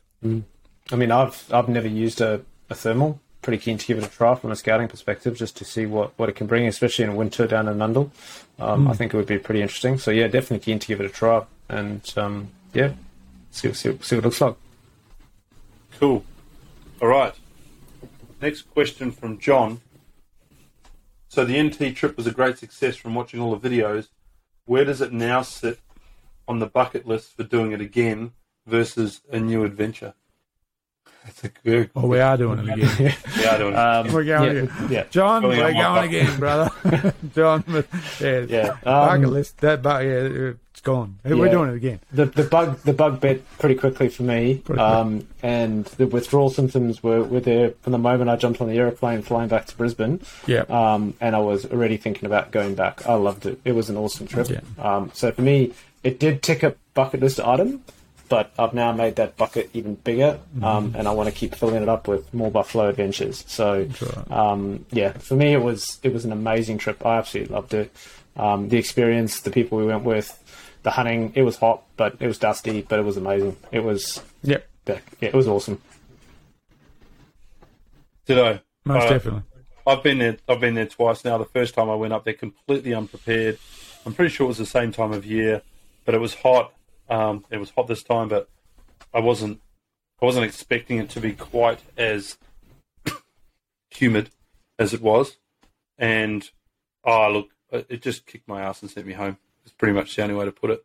So I was reluctant um, this time around because it was either head up the NT or go on a sambar trip and I kind of really wanted to go sambar hunting, but this opportunity proved to be too good to be true, and um, I got on board with it, and then I got super excited about it as we started to plan it, and and I can't speak highly enough of it. It's very different to anything else we've done uh, or I've done, you know, um, compared to hunting deer and goats.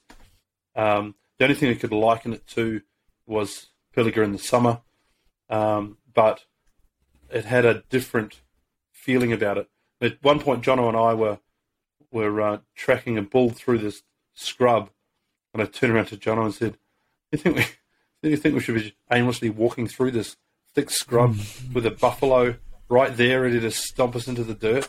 Like it, it, it's. I've, I've I've often wondered what it would be like hunting in the US, where you know you're not the only um, apex predator. You know, something's hunting you at the same time as you're hunting. Well, I kind of got that feeling at points in time. Um, I know as we were walking into that canyon, Mark. You know, one day there was this really steep, rocky canyon. We're walking through, and I'm just going, "Man, this is the dumbest thing so far." If they decide to come out this canyon, we've got nowhere to go. We're going to scramble up a, you know, up a rocky cliff. You know, the experience that Mark had when he was shooting that big buff, that thing was just bulldozing its way up a two meter, you know, um, you know, cliff, wasn't it? It Yeah. didn't care. So these things Yeah. can move. Incredible. Yeah. Yeah. That's, Dave, the NT is certainly- Um, sorry, Yeah, any comments, Mark, on head shooting versus Ah, look. shoulder shooting the buff? Um, well, you know, a set headshot um, did exactly as you expect. A running shot on a bigger buff is, did probably much as you'd expect, and um, you know, I only had two rounds in the in the well the rifle at the time because I put one into the, the so I was out pretty quick and I was single loading as I was following it up, and I got within about twenty yards of it.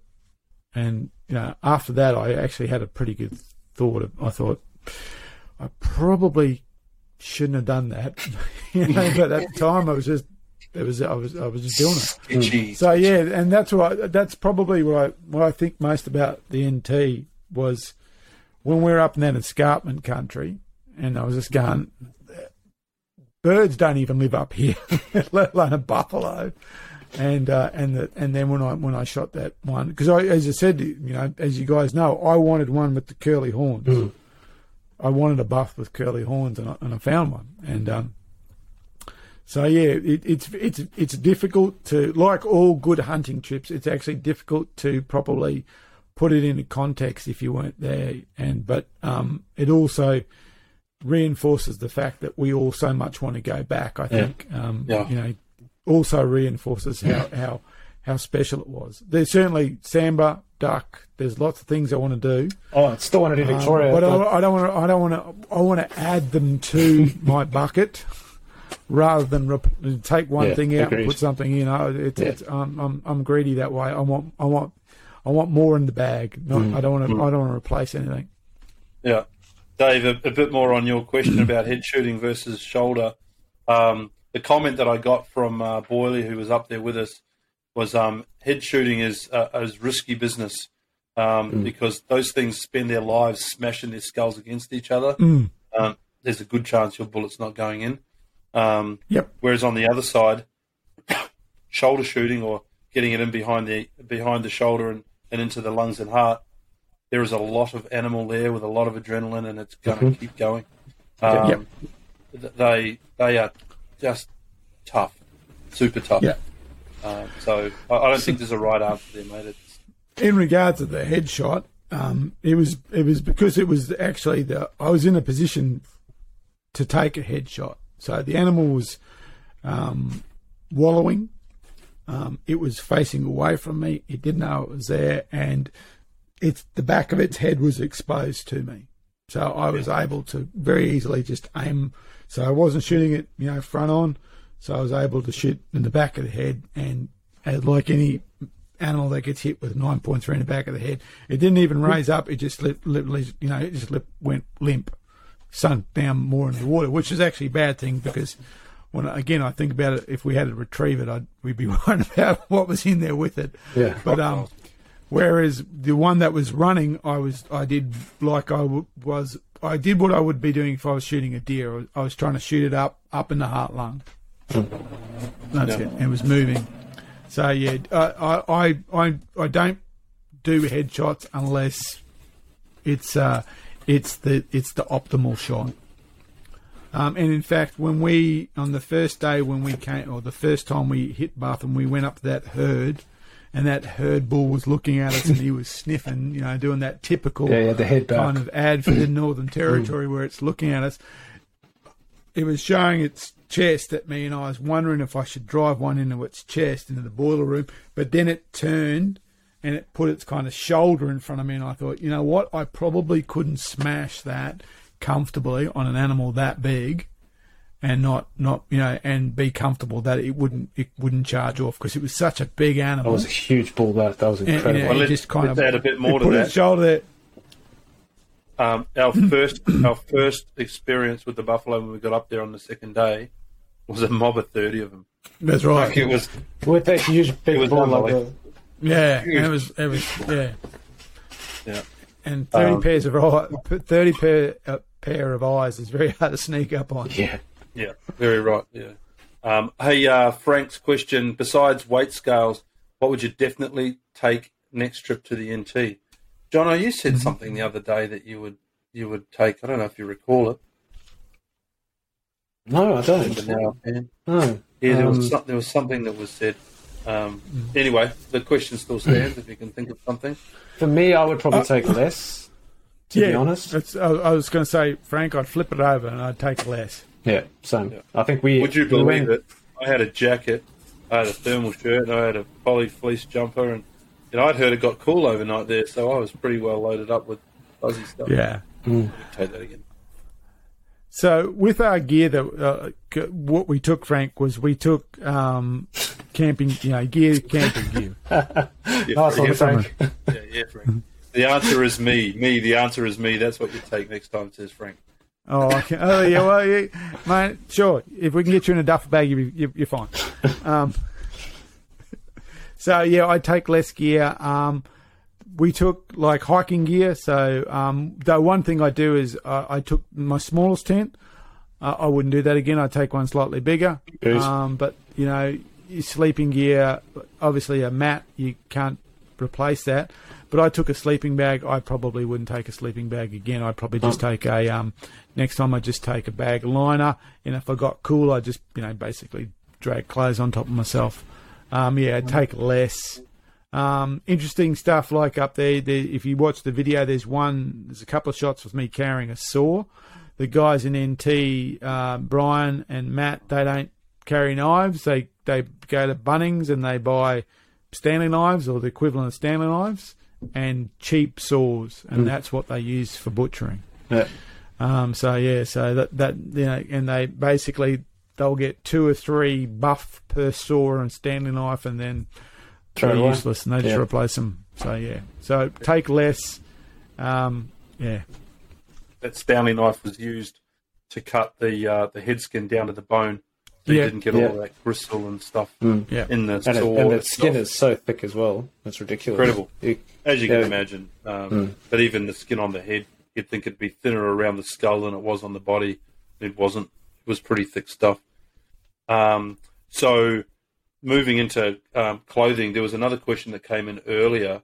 Um, how did the boots hold up after witnessing the Boyley shuffle and the long kilometres over the hardened footprints from the previous wet season?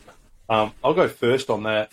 Um, the advice that was given to me before we went was to not bring your your big sambar, you know, high country hunting boots.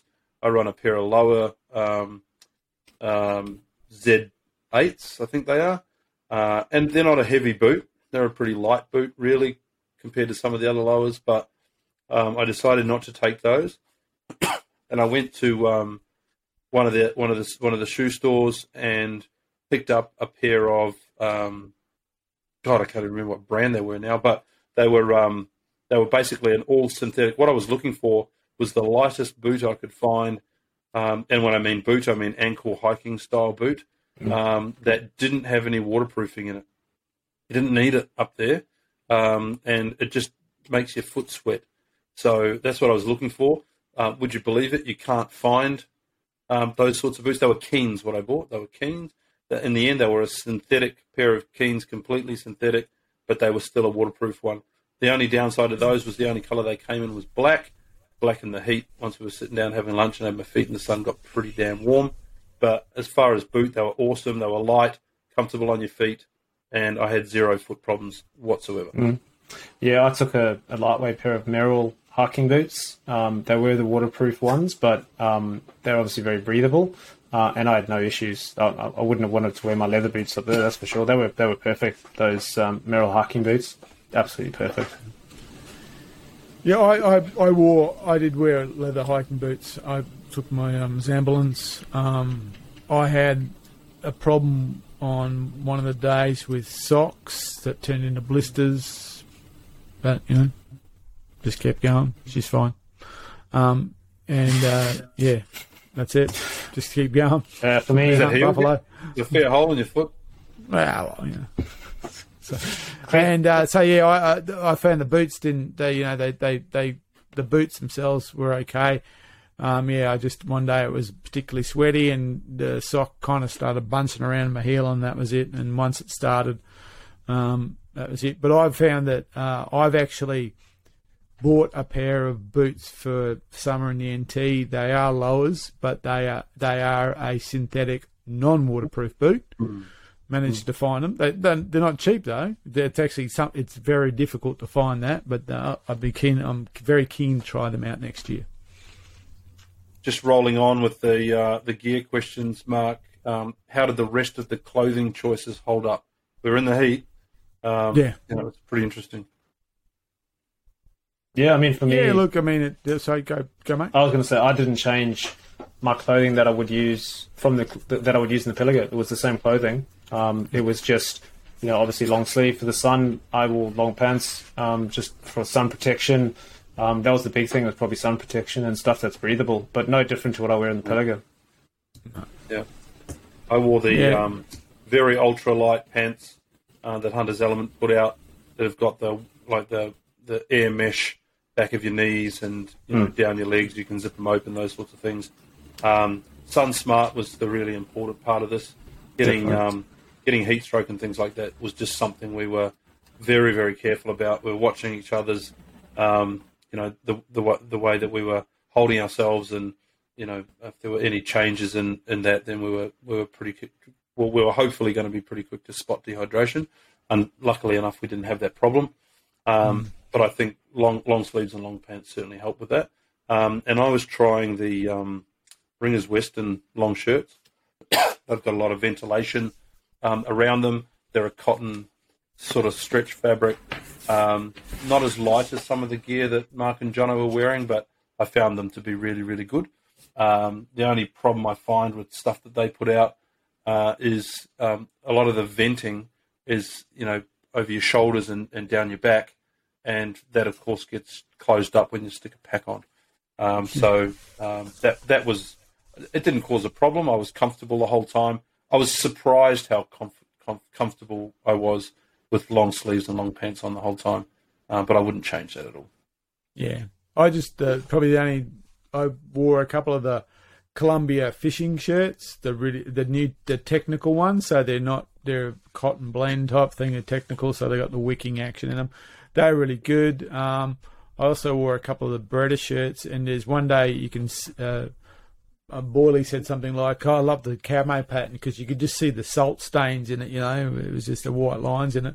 Yes, you, you're just going to get hot. So uh, there's not, well, you know, other than not wearing anything, you're just going to everything's just going to gather sweat. But it's more of the fact that you're walking through, you know, country that's got, you know, can be a bit bit sharp and prickly and and rocky. So you want to protect yourself. And again, you know, it's 30 plus every day, if not higher. You know, there was that one afternoon we turned up and it was it was close to 40, and then we started walking in the sun. There was no way you were going to avoid a sweat, but you didn't want to get burnt because you know you wanted to be in the game the next morning. So, yeah, just long sleeves, long long pants, and a, and a good. I think the good the, the hardest thing to find is a good hat. Mm. Yeah. Next one on the list is GPSs. Jono, what GPS did you use? I just use my uh, my Garmin watch, which has got the built-in GPS. Um, so I would record the track. I'd mark where we started from, um, and then obviously it would, would record the track. I can do a, um, a route back from that. Um, obviously, I, if I wanted to do a straight line or do a backtrack, I just use my watch for that. Um, and I yeah re- recorded all the hunt tracks. Um, plus, I get all the information of the hunt, how far we walked, all that um, all that detail was perfect. No, that didn't need a handheld. Um, I did have my phone with me, but I didn't have any signal. Um, so Google Maps or anything like that's not going to be uh, um, of use. Yeah, thanks, Optus. Um, and uh, yeah, I thought the Garmin watch was just perfect. Mark, I think you took your your Rino, didn't you? Yeah, so because I've got the um, the Bino rig with the Rino pouch, and I just I just kept it. Uh, the Rino's a great GPS. The thing is, we didn't use them all that often. No. We just used them more of the kind of uh, return home. So when we left, if we're especially going on a big walk, we just you know just basically waypoint it so we knew how where we were going back to. Uh, we weren't following maps and contours. You know, we were literally searching for water. So that drove the direction. You know, I, you know, the wind and water drove the direction. Yeah. Um, so it was only uh, you wouldn't need a overly complicated GPS um, for the kind of hunting we were doing. It was more about a you know Can, Where's the can it truck? get you home, Mike? Your yeah, so Yeah, where's the truck? Yeah. How far is it? Yeah, Yeah. where, that's right. Yeah. Where, how far is it? Where is the truck? Because uh, there was once one night uh, we kind of did a quick march back to where we thought we were, you know, where the car was, and we went, oh, hang on, we now we've got three k's.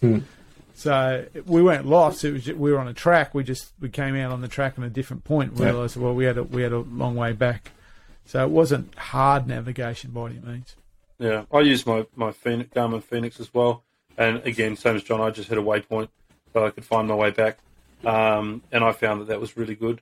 Um, the, the topography was yes, there was some some hills, but they were features. Once you saw the features, you basically navigated off those features. You knew where the car and the camp were in relation to those. That was never a real drama. we covered, oh, I don't know, twenty to thirty k's on foot a day. Um, it was pretty um, hot, like nasty sort of hot conditions. Um, but yeah, certainly GPS. I'm not saying don't take one, but uh, we we use the basics of basics. Yeah, you wouldn't Yeah. need a, a really fancy one, just something that you can mark your start point. That's um, it, yeah, and then yeah, that you can get back to home. That's all you need. Uh, yeah, Yeah. backtrack function is Mm. what you really need. Yeah, absolutely. Um, favorite pack? I'll let you two answer that because you had the same one, and I would run what you have next time for Mm. sure.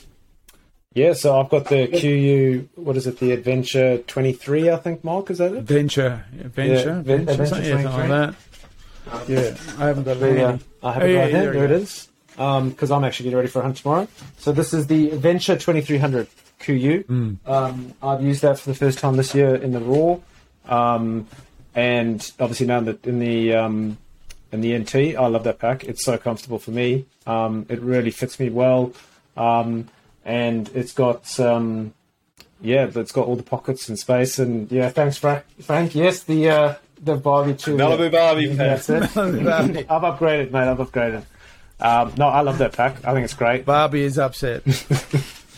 Um, I can put everything that I need in there. Carried all the water. I mean, we were carrying quite a water system that we had going. We had large Yetis with ice. We had a smaller Yeti with um, uh, electrolytes, and then I still had a two liter bladder in the back. Um, so we had, um, you know, we had a lot of weight in there, and it was super comfortable to do, um, uh, you know, twenty or thirty k's a day. So yeah, Dave agreed completely. Those KUIUs are great packs, and I think Ian, you said you're Yep. gonna you're gonna be upgrading to one as well, aren't you? Yeah, yeah. I've I've tried a couple of different packs. Um, I've never really been happy with my mid sort of size day pack. Um, for a couple of days, I carried around a 75 liter pack up there, um, under the grand expectations that I was going to have to be carrying large amounts of bone out every day. Uh, I could have left that at camp till the last hour. Um, in hindsight, but um, um, you know, we, we, we discussed carrying a meat hauler style pack out there, and um, and that's what I took. But I also took my smaller one. Um, yeah, not overly happy with it, so I'll be I'll be moving on to the KUIU. And the other thing is, um, it was a good carry-on bag for the the plane Yeah, too. yeah. So you know, it, it it fits into that carry. So for for uh, for the travelling hunter, it was a good size. The the the reason I got mine originally was that whilst it's and if you look at any videos, um, it's the pack I carry most. I mean, I carried it today for about five hours. The the benefit of that particular brand, I, I call it Kui. I don't know. I can't even pronounce it properly. But anyway, um, is that that pack comes in a different frame size, even though the literage stays the same.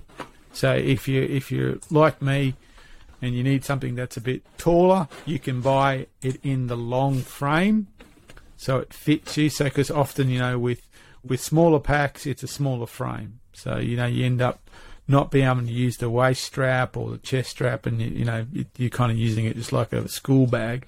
That you can actually use it as it is designed. If you're over six foot, you just buy the bigger, the bigger, the bigger, the bigger frame version, and that's what was the big selling point for me. Other than the fact it's really it's well made and it's got lots of pockets, and, and it has it's got lots and lots. It's of got yeah, tons of storage. and it's got um, some of the really good pockets are the two um, belt pockets. They'll carry one of them. I put the um, the EPIRB or the, the Azalea. I'll carry my Azalea. locate, around. locator beacon in and stuff like that. You can have it there. It works really well. And yeah, but you can set it up so you can actually use it like a proper pack. So when you're when you are carrying red deer out or something like that, or when I had the, I I lashed the buff horns to the back of it and carried it out, no problem. Excellent. Next question, back to state forest hunting. Nasir, are there any other productive state forests near Brisbane for deer other than Nundle, Tuggolo, Hanging Rock, etc., etc.? Butterleaf certainly has deer.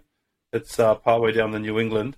Um, I know a number of people that have taken deer there or have seen deer there, so check that one out. It's not an easy block to hunt, but you know it's closer, so go and have a look. And I imagine there are other deer.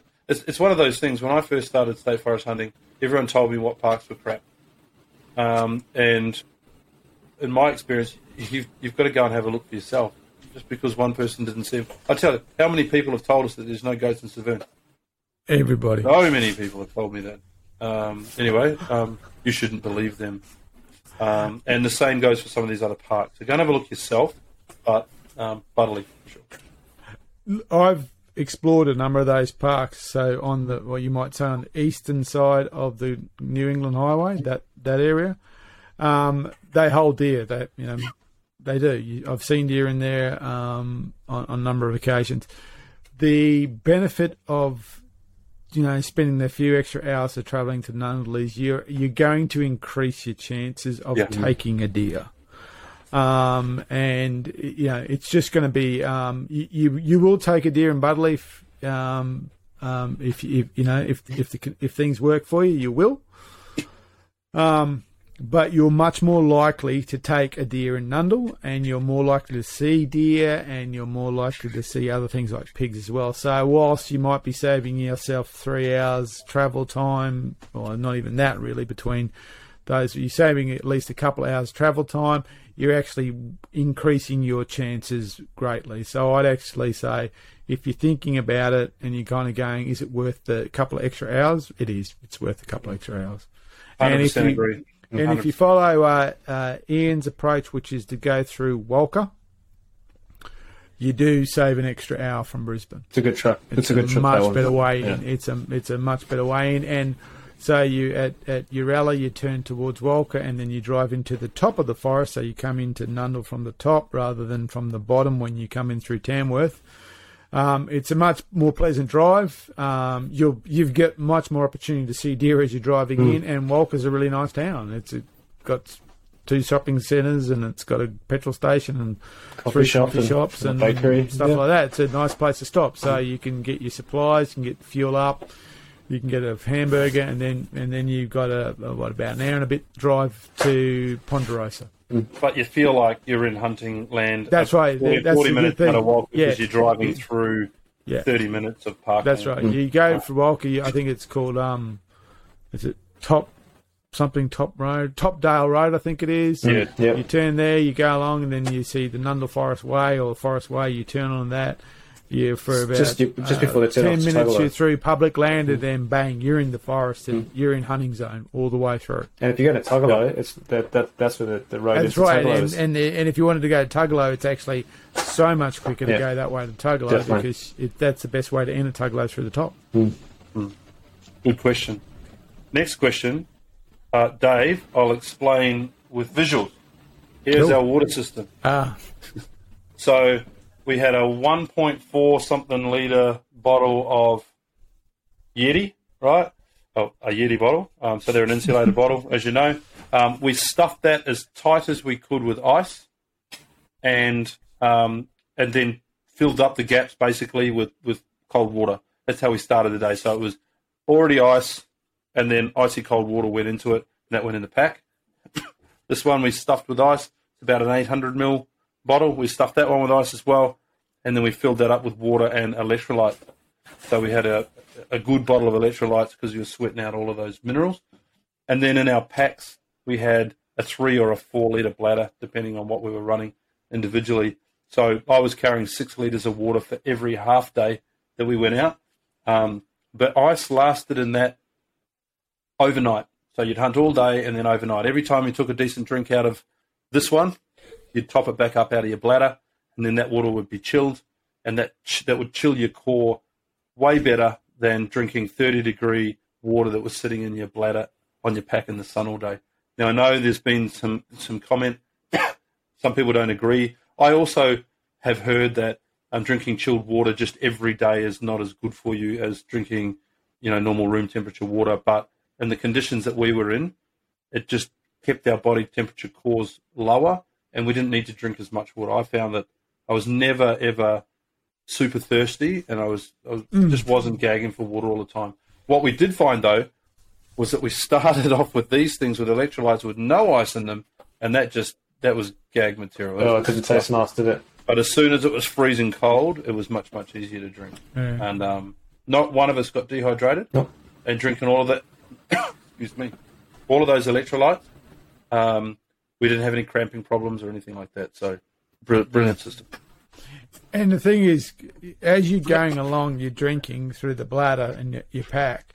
And when you go, okay, you know, you're going to stop, you actually only need to take a couple of sips of that cold water for it to, you know, have an effect. And what I found was that the electrolytes became such more, so more effective because you weren't simply sweating them out. You weren't like hot and you, you know, you, you you're sweating them out. When you had that cold water first, and it seemed to kind of stabilise you. Then the, you only needed again a, a small amount of the electrolytes to actually get the you know you actually feel like you were drinking them rather than simply sweating them straight back out. So it, it did have this weird effect where it made you consume a little bit less water because it seemed to be more effective. Yeah.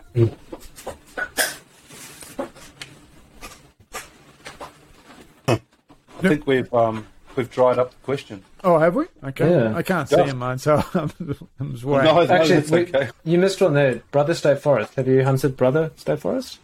brother. Um, no, it's been on my list to hunt it. There's a bunch down there that I really want to go and hunt. I hunted a number of them um, early on, and then I trained an indicating dog. So I actually want to go back with an indicating dog because I think I'll. I mean, I know I have more success with her. Um, it, it, by all reports, and, and its location and proximity to deer, it should have deer going through it. Um, I suspect it's a fairly scrubby block that doesn't have a lot of decent pick on the ground, um, similar to um, oh, I forget some of the other ones' names, but a lot of that country around there is quite quite scrubby. So you know, deer might pass through it on their way to farmland, things like that. Um, but worth a look. It, on paper, it looks great. Don't know it myself, so yeah, worth having a look. Right. Oh, so Dave's just put a question around the electrolytes. Um, did you charge up on electrolytes at night before bed, or just beer? Rum. Oh, yeah, we ran the beer down, didn't we? Yeah, I we did. drink rum. Yeah. Yeah. Um, no, mate, we didn't. No. Um, once we got back into camp, it was pretty relaxed and jovial, and as you can ex- expect, with six fellas around a campfire in the NT. But I Um, think that's because we had such a good system during the day that we didn't Yeah. didn't have to charge up at night. If we didn't run that system during the day, we would have tried to be catching up at night and certainly wouldn't have drunk as much beer Yeah. because that's going to dehydrate you more. So certainly didn't wake up ever with a headache or um, feeling stiff or sore or anything like that. We were up and ready to go. Yeah. And the And, type uh, of electrolyte was it, Jono? Uh, it was just Hydrolyte Sport is what we used. So um, we bought a big like one kilo tub, and that saw us the three of us through the week. We even had a little bit left over, so um, it didn't. We, I think we had the lemon lime flavour. Uh, when it was warm, it wasn't the tastiest, but with, with a bit of ice in there, um, it was actually pretty good, and it worked. I actually bought some Yeah. today for my trip tomorrow. So. And I mean, I hunted every day, didn't so that you know didn't have a problem at all. I mean, obviously when you came back at night, you were weary, um, but no, not a problem at all. Just you know, so we did a lot of Ks in in pretty tough conditions. So you know, we were on our feet for on on average like eight hours a day. Yeah. And uh, what the what we found with like observing the NT guys is that they hunt more in the afternoon. Yeah, they, So in the morning they kind of go Yeah. in the morning they go kind of exploring and have a look around, have a think. It's in the afternoon they get serious Mm. and they go looking for water in the afternoon. Yeah, there was a couple of mornings they right, skipped. you know, they'll hunt into dark, you know, Mm. so it wasn't like they'll go because you know that that last ninety minutes of light is when it's going to happen more than likely, you know, and that's I think all of us took buff in that that that period of time. Yep. And so you know you want to be you want to be pretty good. You want to be ready for that part of the day. So you don't want to be kind of oh, I'm, I'm I'm at you know I'm I'm winding down now. You actually want to be right. And then when we get back to camp, you know we'd have a few drinks and have something to eat, and then bed and back at it again. Uh, Frank, to answer your question about how we kept ice for a week in an isolated area, It was hard. we had two camps, two camps on, uh, basically two camps with one overnighter. But um, halfway through the trip, we moved camp to a different area. At that point, um, a couple of us went back into town. It's about a three-hour round trip by the time we got back. But essentially, we had uh, four or five eskies stuffed full with block ice, and um, it lasted for three or four days. Um, the first round, and then we sort of just had enough once we filled up for the next one. But Yeah, Yeah, Pretty that much how we did it. that You had was the big keep that- challenge. keep the ice separate. Um, don't put your drinks in with your stored ice. Um, you know, we take one bag out. Um, you know, have it ready for. Um, you know, I might go into the drinks, the drinks esky, and then we'd fish ice out of there for our for our yetis. Yeah. And we had a couple of situations where meat came back into camp and meat got dumped in with the ice, and then all of a sudden your your water was tainted. your water was was stuffed, and you, you had to dump all of that out pretty much because you couldn't use it for your yetis. Um, so a couple of little learnings there, but um, yeah, uh, it, it was difficult, but we managed.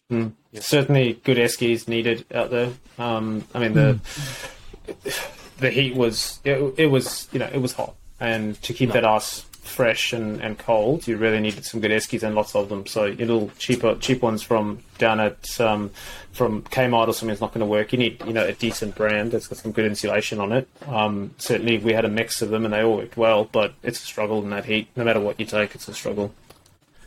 especially in the hill camp there because there was no real shade. Um, it wasn't as bad when we were on the Goose Lagoon because you know every, there was proper shade there, But when in, in the, the the first camp, the hill camp, you know, there there was a little bit of shade, but there wasn't really any area that you could keep them cool throughout the day. So that was also a, a problem. And you know, we had, we set tarps up to try and keep them cool, but didn't really work. So that was the that was no doubt the biggest struggle was keeping the ice up.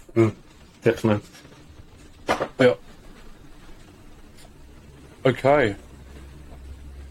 I think at um, an hour and 40 minutes, that's probably a pretty good session. Yeah. Um, I don't think we'll go and ramble on too much about other things that we might have talked about. I think that's been a really good place to put it. Um, Frank, Dave, Big Dave, Big Dave FPV, we know who you are. Uh, Frank, I think I might have said Frank, Nasir, and Jono. Um, I dropped my email address or our email address in there. Send us your details. Um, I'm going to send a gift pack out to you for participating. It's been great um, to have you there, and you've asked a whole bunch of questions and really made this um, live podcast what we hoped it would be. So, really appreciate your um, your inputs, and uh, hopefully we'll run another one sometime in uh, in the future. And um, if you like the format, I think that's something that's worth doing. Yeah, definitely. Yeah. Just put some comments on and um, on the page, and let us know if there's anything else you want us to talk about, and we can include that in the next one. That'll do. Thanks, Cool. guys. Okay. Awesome. Have a good Thanks, night. Gents. Cool. We'll, we'll see you again. Cool. Good night, See you guys. guys. See you guys.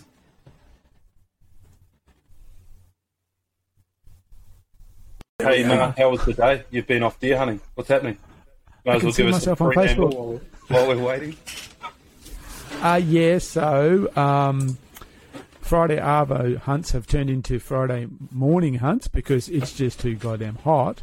Um, so I go up, I leave here about 10 to 3, um, get up there for 4.30.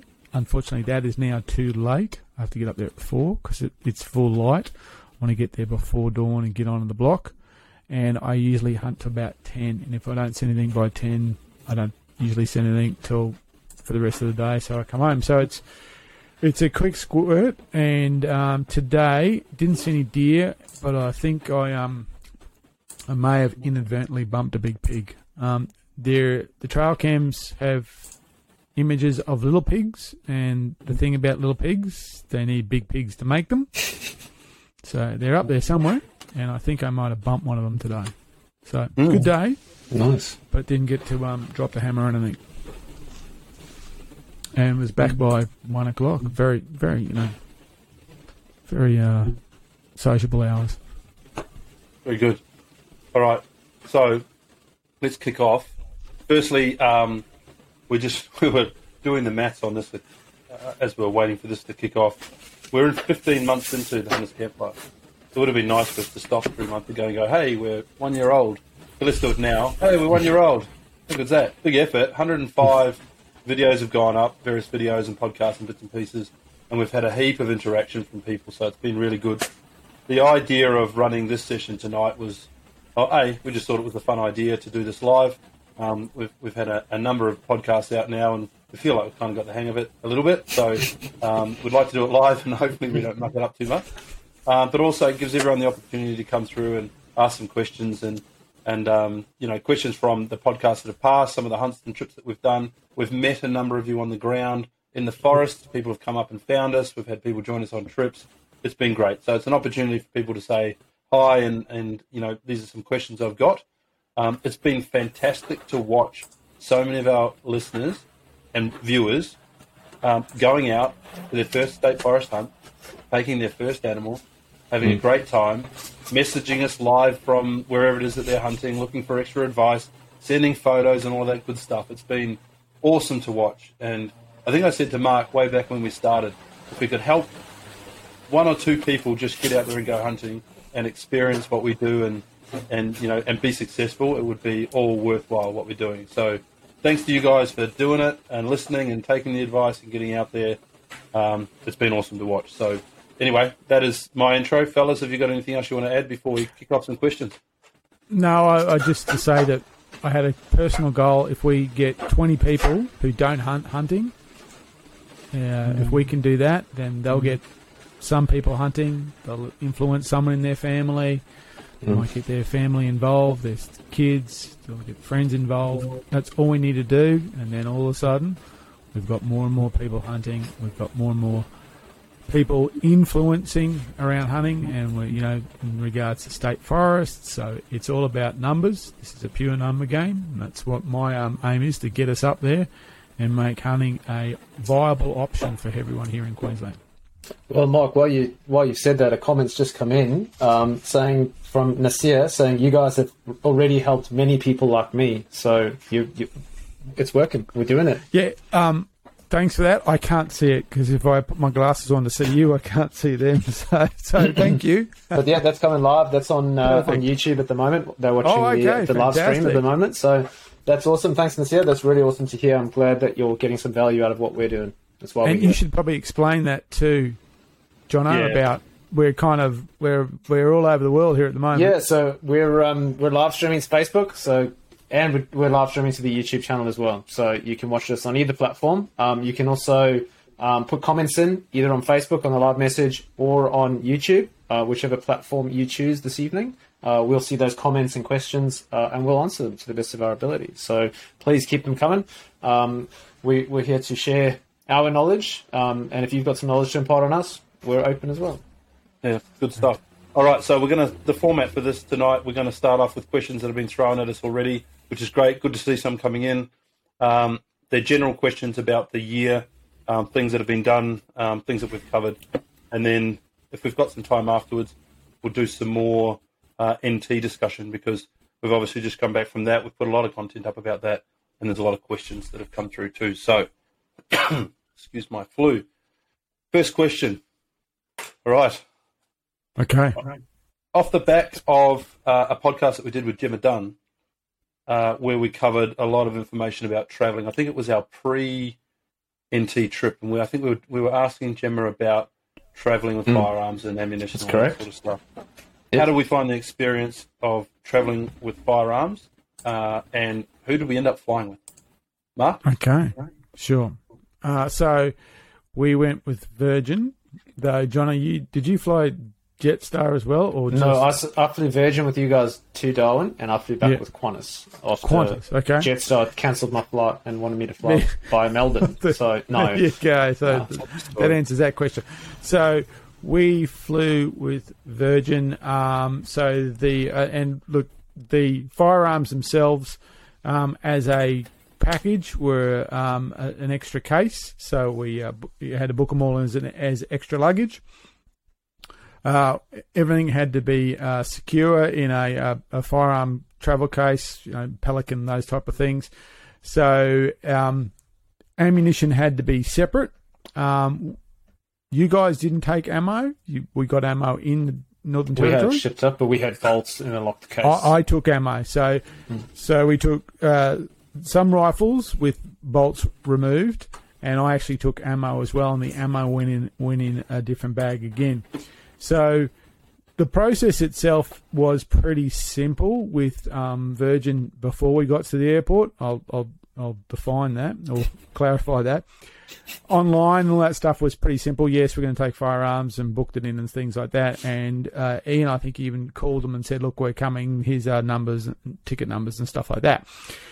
When we got to the airport on the s- Sunday, the probably the first mistake we made was we thought that Sunday morning flying out of Brisbane would be, you know, pretty casual. It was crazy. There was literally hundreds and hundreds of people there lined up. And Virgin, you have to uh, go through that, um, you know, electronic ticketing type of activity before you get to the to the line. So we started doing that, and you got halfway through, and there's a question that says, you know, do you have you got, you know, do you have any of these things? One of them is firearms. So we went, bing, yes, we got firearms, and then it just says, stop, you have to talk to a person. So I went, okay. So we just flagged down the first person we saw, who ended up being a guy called, I think his name was Wazza, which was was a mate of mine. which was even amazing, more amazing that Jono knew him, and Jono wasn't even there at the time when we, he and I, were got there a bit early.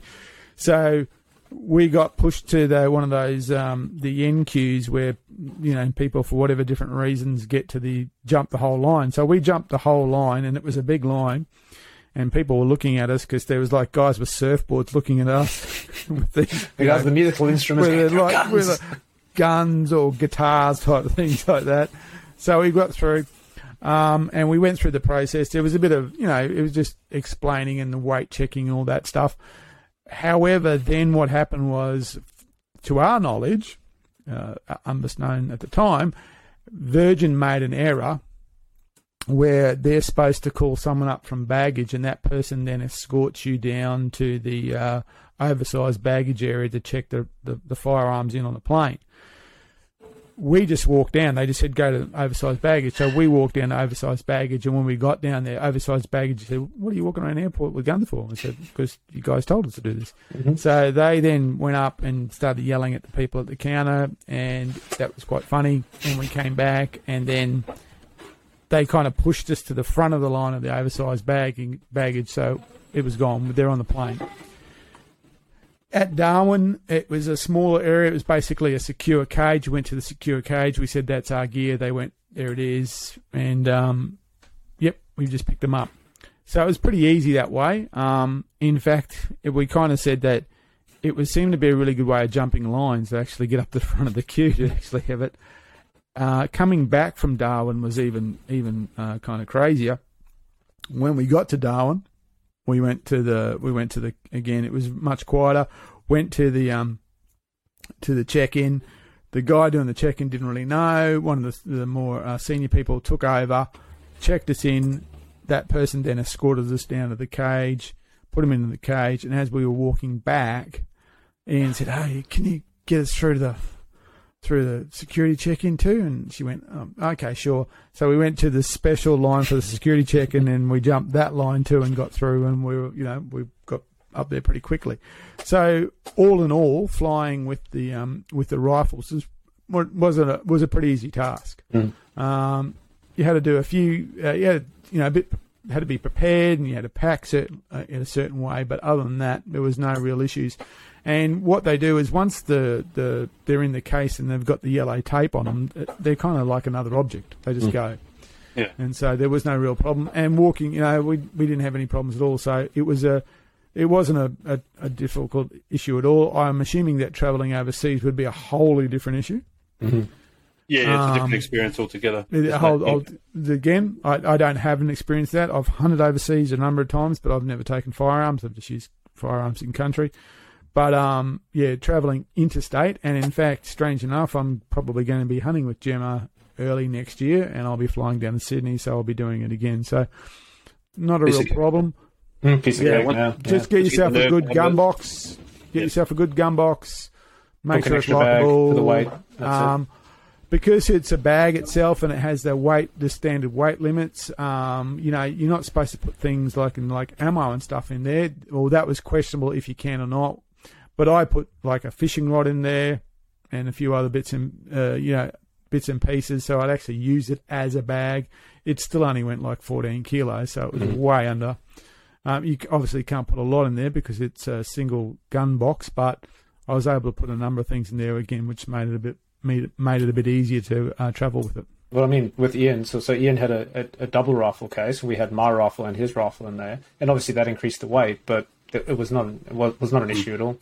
As long as Yeah. you're careful about your weights, I think that's the important one. Is just make sure you're not going to be over. If you think you are, book the extra bag because you can check in a firearm as sports equipment, but it counts towards your 20, 23 kilos, whatever they give you. so Yeah, if you've got another big heavy bag, just rather book an extra bag. And for the Yeah, thirty It's bucks, much do cheaper doing that up front than it is doing it at Absolutely. the airport. That's Hey, it. got and, another. You're right. Sorry, mate.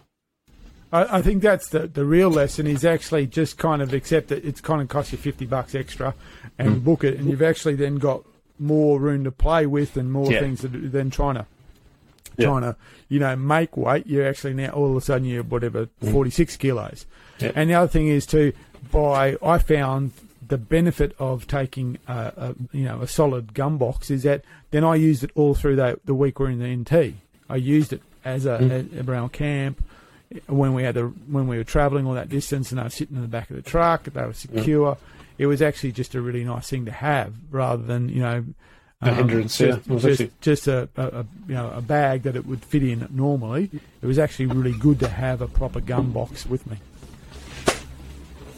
Good stuff. Hey, I'm going to move questions because there's quite a few and we'll burn a lot of Oh, time. is? Um, Frank, I've got, Sure. I've got your questions. I can see them posted up. I'll get to you in a sec. But there is a follow up to this one. I'm going to throw it to Jono. Um, I feel like I'm playing host here for a second. Um, Good on you. I'm going to throw this Yeah, question to Jono. um, on the way back, and the reason I'm throwing this to you is because you had to deal with it. Mm. Trophy transport. It was a real problem when animals started hitting the ground, and we're looking at the size and the weight, It was. skulls and uh, and and bone and horns and all of that sort of stuff. Do you want to run through um, how we managed? Uh, Yeah, what, so what it did we do with the what did we do with the trophies in the NT on the ground when we were hunting them? Uh, what do we do to prep them, and how did we get them home? Yeah, very good question. Um, obviously, once I mean, I got my one down, um, and then we, we we found the second one, um, and we brought those horns back as well. And then obviously we didn't have any others. I know you picked up a set um, of co- costies, but from a- from a dead animal. But on that last evening when you got one, Mark got one, um, we had a bit of a dilemma because we had you know a lot of weight and a lot of horn there. Um, what we did is we um, we actually chopped off as much bone as we could. Um, so we're really just taking the skull cap, not taking a whole big skull because it's just far too much weight. Um, and then really giving those a good clean, getting rid of all the gunk, um, you know, getting rid of all the, all we had really was the brain cavity and sort of the top of the, the sinus, I guess, the nasal cavity, cleaning out all of that meat, all of that gunk, all of the, the anything that's in there, um, just to try and reduce, you know, some of the, um, the, the juices and the smell that could potentially coming out of those because some of them were starting to get a bit fruity. Um, we um, we then wrapped them in. We, we, we cut off as much bone as we could. Um, obviously, trying to maintain still some aesthetics of the trophy that we wanted to keep. So I think Ian, you've got one that you kept where you know you put that bit of leather in the middle and all that looks absolutely great. I've done exactly the same. I think we all did the same. Um, but really, get get as much bone as you can. If you want to bring a whole skull back, you're looking at you know 30, 40 kilos, and you just can't do that.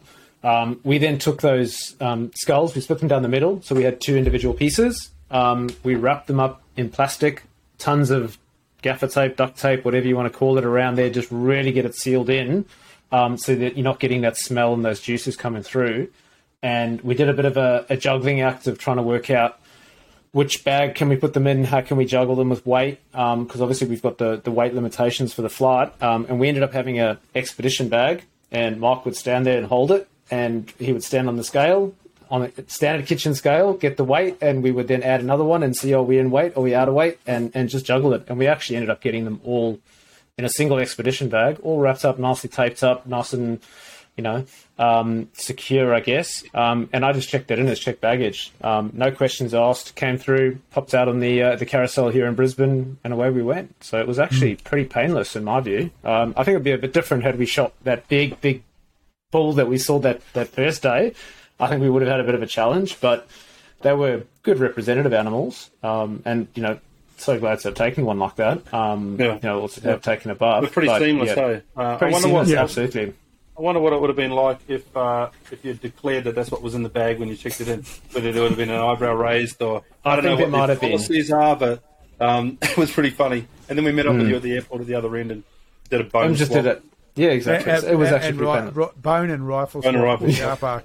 in the car park. in a dodgy car, airport car park um, transaction. That no, look, it, it, it might have seemed on the outside to be dodgy, but it was actually pretty, you know, pretty legitimate um, Yeah. and very seamless actually. Um, Yeah. and Excellent. I certainly do the same thing again. Uh, expedition bag, awesome investment, not just for carrying trophies, but the dust there in the NT is just something else. You've got to have an ex- a good expedition bag that seals up. Absolutely, Yep. they're a godsend. I think next time I'm actually going to pack an extra one, all folded up, just so that you know if we need to bring more trophies back or something, we got them. I'm Good going to go the other way. I'm going to put the smaller one in the bigger one. Hmm. And carry the big one, you know, Yeah. and if we need it, then we've got a spare one. Yeah, Well, I mean, the one that I've got actually packs down pretty small, so you can Yeah. have it flat packed. You don't actually have Yeah. to expand it out, um, and you can get 80 liter, you know, 120 liters, whatever you want. Um, it's just It was a big, good having it a was a couple. very big part of the planning. Yeah. Bags, who's got what, how many bags we've got, how many we've paid Yeah. for, how we're going to get everything home. it was a it was a bit of a challenge. All right, It we'll was move a bit on. of a well. ac- Just the last one on that was in the. Uh, I, I think something if you're going to take if you're going to go to the NT and hunt buffalo or wherever you're going to go, take a luggage scale. I think that was Oh, yeah. Yeah. a valuable piece of equipment that we didn't have, and luckily we managed to get one in the hotel. Um, but if you've got one of those little compact luggage scales, where you can weigh your bags and you can you know you can juggle stuff around because we were standing in, in Brian Boyle's shed um, and you know Mark was standing on a kitchen scale. It wasn't the most accurate, and look, we went far off. Um, but it would certainly make life a lot easier to take a little compact luggage scale with Yeah. you and weigh your bags. I think that's a really important piece of kit because you don't you want to get to the airport, you don't want to have any issues with weight. And obviously, you could get someone at check-in who's you know nice and helpful and friendly and is is not um, you know is not going to challenge you on that. You could get someone who is is a complete asshole and goes completely the opposite, and you're one kilo over. And you know you can't take your buffalo horns out because you want to take them home with you. So Well, you um, just have to take- pay some money. It's, yeah, but it's going to cost you a fortune. Rather take a you know twenty buck luggage scale that you can buy from Kmart or wherever, and weigh those bags before you get to the airport. I think that's really important. Yeah. Very good. Okay. Harry, I'm turning. I'm turning to YouTube because we've got questions over here on YouTube. Uh, Oh, first, okay. one's from, first one's from Frank. hey, Frank. Good to have you back, mate. Um, and Frank joined us for one of our hunts down in um, Nundle this year, so it's good to have you there, and thanks for hanging in with us, mate. Um, first question was uh, Where did you go for your first state forest hunt, and were you successful in getting anything, Mark? I'm thinking uh, it was Nundle, Nundle, because I'd hunted the roar in the Brisbane Valley, and then I went from the Brisbane Valley and did the the the end of the fallow rut. Yeah, Nundle, um, pigs, Got pigs. three of them, That's About successful 800 in metres your from- book. 800 meters from camp. Uh, Nice. uh, took a speculator on a deer, missed it, and um, literally walked up on a buck without realizing it and went, "Oh, there's a buck right there." And Mm. as soon as that wonderful Tikka metallic bolt action went click click, boing, that buck was gone. So yeah, so I've never taken pigs and deer at the same time at Nundle. It's either been one or the other. And it, again, Okay. it happened this time again. It's either pigs or deer, pigs or deer. Mm. So yeah, the first animals at of state forest. So that year I hunted Nundle and then I hunted Pilliga at Christmas, New Year, and I got goats. I got that a nice billy um, just before the New Year, and then the, early the next year I hunted Severn. So that that uh, yeah would have been Nundle would be the first one. And a gen- and a follow up question, and a, just a quick follow up question. Over the years that you've been state forest hunting, um, success percentage in the, Uh, in the I've- forest you've been hunting? I've never not been successful in a state forest. Pretty damn good. It's It very good. just Never goes to show. And have you seen have you seen um, a change in numbers, or is it pretty much you started you were seeing animals to the start, you're still seeing animals now, you're finding more and more? So um, with I I've hunted Severn a lot. I haven't hunted it as much for the last couple of years, but I hunted Severn pretty hard for ten years, and at the beginning it was like get out of my way, goats. And then it went quiet, and you know people said, "Oh, well, it's probably getting shut down, lots of shooting." But I actually reckon, in real terms, it probably had more to do with the climate and the drought and drying up and the way that uh, Severn changed so dramatically. So I it did see a dip in numbers, but I'm wondering if what we're what what we've just experienced over the last couple of years is going to see those numbers come up again. Hold that. So I don't know. I don't know. If, I don't know if it was um, people or climate. I'm kind of leaning more towards it was a climate. I want to come back to that because we've got a question that covers that off as well. John, Sure. your first your first state forest hunt? My first state forest was Nundle. The first time um, I met you down there, Ian. Actually, Yeah, right. Um, yeah, so Nundle was my first first ever state forest hunt. Was actually um, the first um, time I had hunted in Australia since I'd moved from the UK. Um, so I had done. Um, I've hunted here. I've hunted some goats before, but that was on private land, never um, public land. So this, um, but that was I wasn't living here then. So this was my first hunt, um, and I went down to Nundle. Didn't know what to expect. Um, completely, um, yeah, completely newbie to to state forest hunting. Um, got a lot of advice from myself and the other guys. I went down with the um, with the ADA trip on that one. Um, I wasn't successful. Didn't take an animal. Saw animals. Um, I was with a mate who was completely new to hunting um, and had an opportunity on them, but he was far too slow. Um, so it wasn't that there was a lack of opportunity. There was. There was animals there. It was just it was completely new experience, and I was trying to help him, watch him. I'd never hunted with him before, so you know wasn't sure about his gun skills, etc. So I was obviously very cautious and um, yeah, but I had an awesome trip. Went back the following year, of course. Um, but no, Nundle, love that place down there. I've actually Nundle has, Nundle. a, Nundle has a way of dragging you back. I It does. say, I love had a. I a, I had a big, um, a big gap between. I've been there three times, the second and third trip, um, and actually I've been to Nundle three times, as I said, and I've never been successful there. All So- right. My first state forest hunt was Severn. Um, I covered this way back in one of our first podcasts. I'd spoken to Mark without knowing who Mark was at the time, and he pointed me in the direction of Severn. And I remember getting out, had the Severn sign on the dirt road, being so happy um, that I'd finally found somewhere that was public land that I could hunt. Coming from New Zealand, moving to Queensland, um, I got over that sign and did a big air jump in the air, and you know, got myself with a big selfie. I was so ecstatic. Um, and yeah, I, we took goats and pigs at Severn on that first trip. And uh, as much as that place is booked out, and various parks that we talk about are really booked out, they still produce. So anyway, next question. And um, next one was from, was from Frank as well, and I'll just cover this one off. Back around um, uh, state public land. If you could turn back time to where you first started public land hunting, what would you do differently? Mark. Nothing.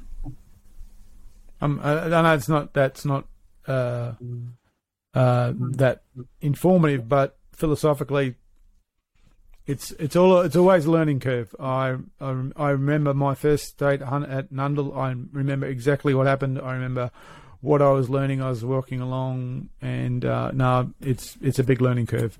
So I, I wouldn't I wouldn't want to change it because it might, I might not learn what I learnt. So that's it. Jono? Yeah, look for myself. Obviously, I said I've been to Nundle three times and I've not taken anything. I'll still continue to go back. Um, what would I change? Well, what do you know? I would, I would be a lot more patient. I wouldn't. Um, you know, when I first went to Nundle, it was all about getting all over the park, and it's a huge park. Get, let's go look at this area. Let's look at that area. Look here. Instead of looking for sign, finding the animals, and then working that area. Um, we were just trying to cover as much ground as we could, and not actually, you know, focusing on the on, on, on the on the sign itself. That's that's what I've taken away from hunting, especially state forest. When you find sign, you find animals. Um, you got to find Yeah. that sign first, not just cover as much ground as you can.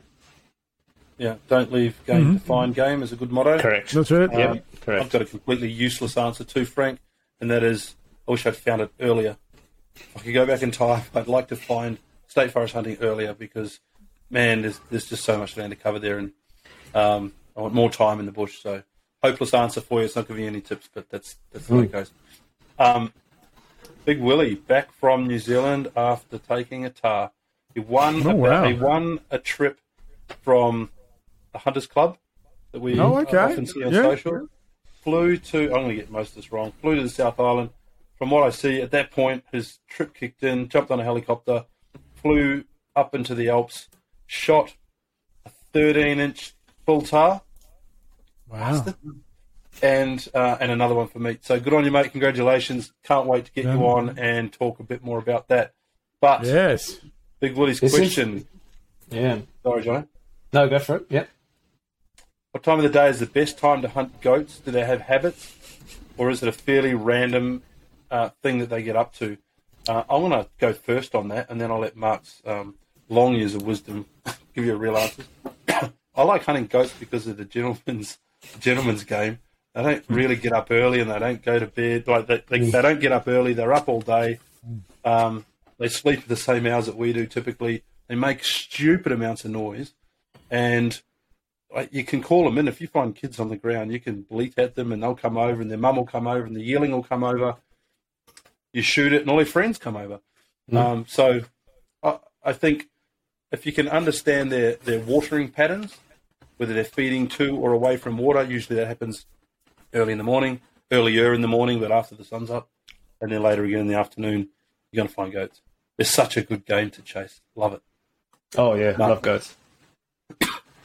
Yeah, look, after a few years at Severn, we used, we we called them bankers' hours. We used to say, you know, people go, "What time you go?" Well, we don't really need to leave till about eight thirty. You know, we'll be right. And that was it. They seemed, I, we seemed to shoot gates between nine and three. And as I said, we used to just call it bankers' hours. You know, like that's what banks used to be open once upon a time. It was like that. So there was no need for early starts. There wasn't need to chase them through into the evening. Basically, you would see gates between nine and three. So as long as you're out early enough, so you you know you weren't leaving, but you're out there, you're on the ground, and you're and you were moving around, and you were settled. You'd see them sometime around eight from eight thirty onwards, and I mean because they'd be moving. You might just see them beforehand, either bedded up or holding up, but around that time you'd actually see them moving. So again, they were so much easier to see because there was movement. You'd see the white moving through the um, moving through the trees. There's a couple of rules that we came up with goats. One of them was um, a rule I picked up from Adrian. He used to call it the two smokes rule. He said if you got on the goats and you shot and you shot a couple, just sit down uh, for the period it would take, you know, to have two smokes. If you had a, if you smoked, you know, you say you, you don't pursue them. You'd sit down, you'd take care of the, the kill, and then you'd move up, follow them up. And by that time, they'd probably resettled again, and then you'd be on them. And you could pursue a mob like that for a period of time. It was a the two smokes rule. The other one is shoot the white ones last. tell you where the other ones are. Don't shoot the ones that tell you where all the other ones are. So once you see a white goat, and that's what when I'd ever take people goat hunting first time, they'd usually shoot white goats, and we say, okay, you've got it one. Next time, don't shoot that one because hmm. that one is telling you where all the others are. Yeah. The third rule is billies don't tend to have any concern about the welfare of any other goats. So if there's a billy with a with a mob and the shooting starts, that billy will disappear. It won't. Yeah. You don't care. The, the goats seem to be matriarchal. though. you know, they'll Yeah. herd around the the major. The, you know, the, the mm-hmm. nanny seems to run the mob. So if you are coming across a mob of goats and you want to take them, if you take the big nanny out first, they'll that's it. They they fall apart. They don't. You know, they'll mill around. They won't. The billies will go. They'll disappear. They'll zip off. And in fact, I've observed often observed billies not actually with the mob. They're just kind of off. Mm. They're in the tree line and they're a little bit off. So if you if you see a mob of goats and it's that time of the cycle when the the billy is around the the the, the mob, just see if you can see him in the trees. Look look for horns. Look for something that's laying down. Look for a horizontal shape in the scrub. Look around because there's probably a billy just hanging off somewhere like that. So, seen lots of habit, seen them in diff, all sorts of different conditions, um, in different areas. You know, in Pilliga, um, one year we were in Pilliga and they were they were only on sand country. You only saw them in in the sand. Uh, other times haven't seen them in the sand at all. Uh, rocks is always Oh. a good, always a good op- rocks are always a good place to check out. So, you know, rock structures, stone structures. If you see rocks, if you see a rock escarpment, go check it out. The other thing too, if you're hunting a state forest and it's a, one of the ones that holds goats, and there's been any clear felling, as close as you can get to that clear felling, you know, without moving into an exclusion zone, they love those trees that are on the ground because they can It's then easy pick feed. them. Yeah, they pick them. So I remember the first goat I shot was in an area that had just been clear felled.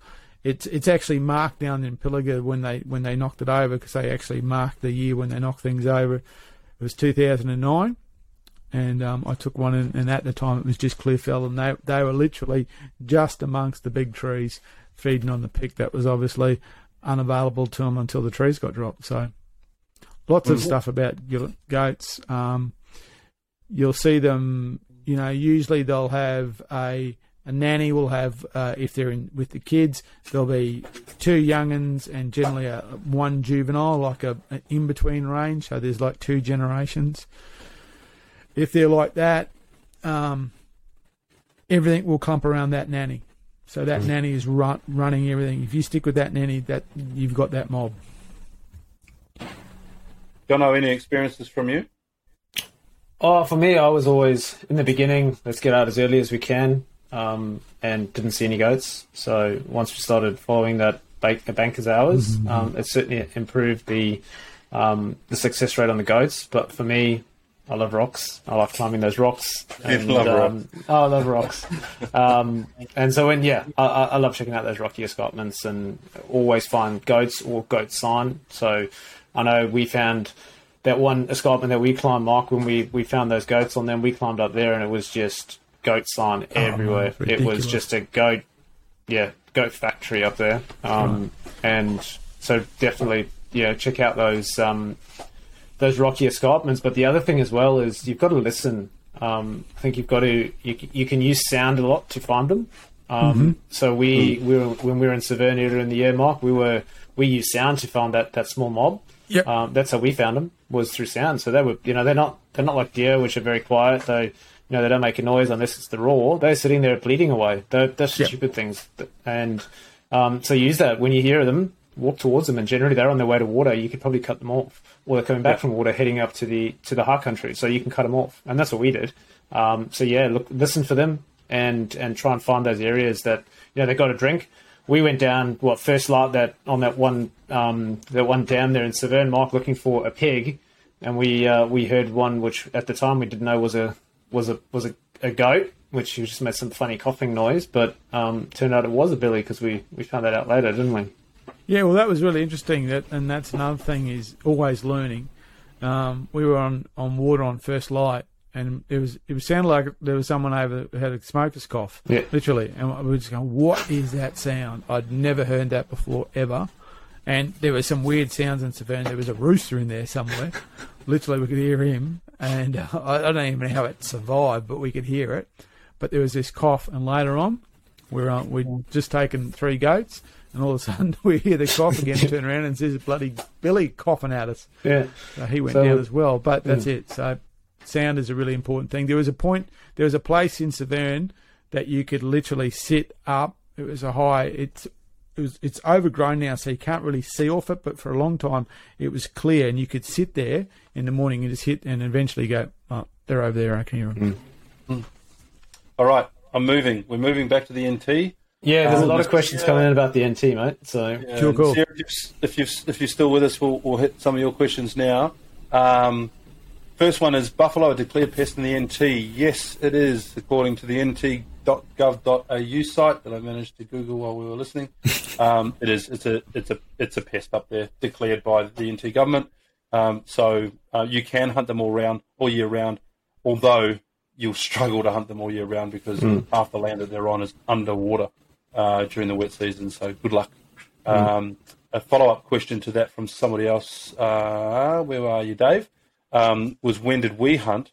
We hunted the last couple of days of August and the first week of September, September. and it was a great time. Um, the only thing that I've heard different to that is it gets harder to hunt as the build-up comes in, and we were on the really early part of the build-up. yeah, there was literally one or two days into build up. Yeah. The best Yeah. hunting time um, I've heard is maybe a month later than what we went because it's hotter, the water is dried up more, and it brings the buffalo in uh, to a more condensed sort of area. Yeah. You still got to find them though. So Yeah. It's a lot um, of country, finding country to those cover. watercourses was incredibly hard. Um, but once you did, you found the life, of course. So um, that Well, was. on- Uh, Yeah, well, on that one, it, it actually leads into the next question saying any tips on finding buff solo. So, talking about Well- water. yeah, well, uh, yeah, yeah, go for it. Yep. Yeah.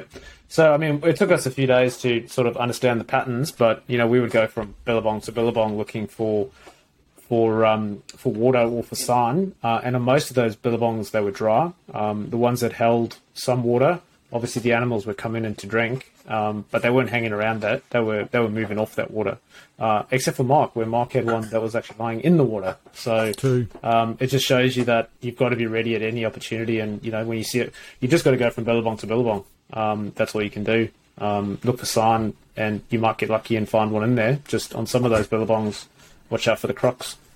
Yeah, I, I've given it some thought, and I've given it a lot of thought.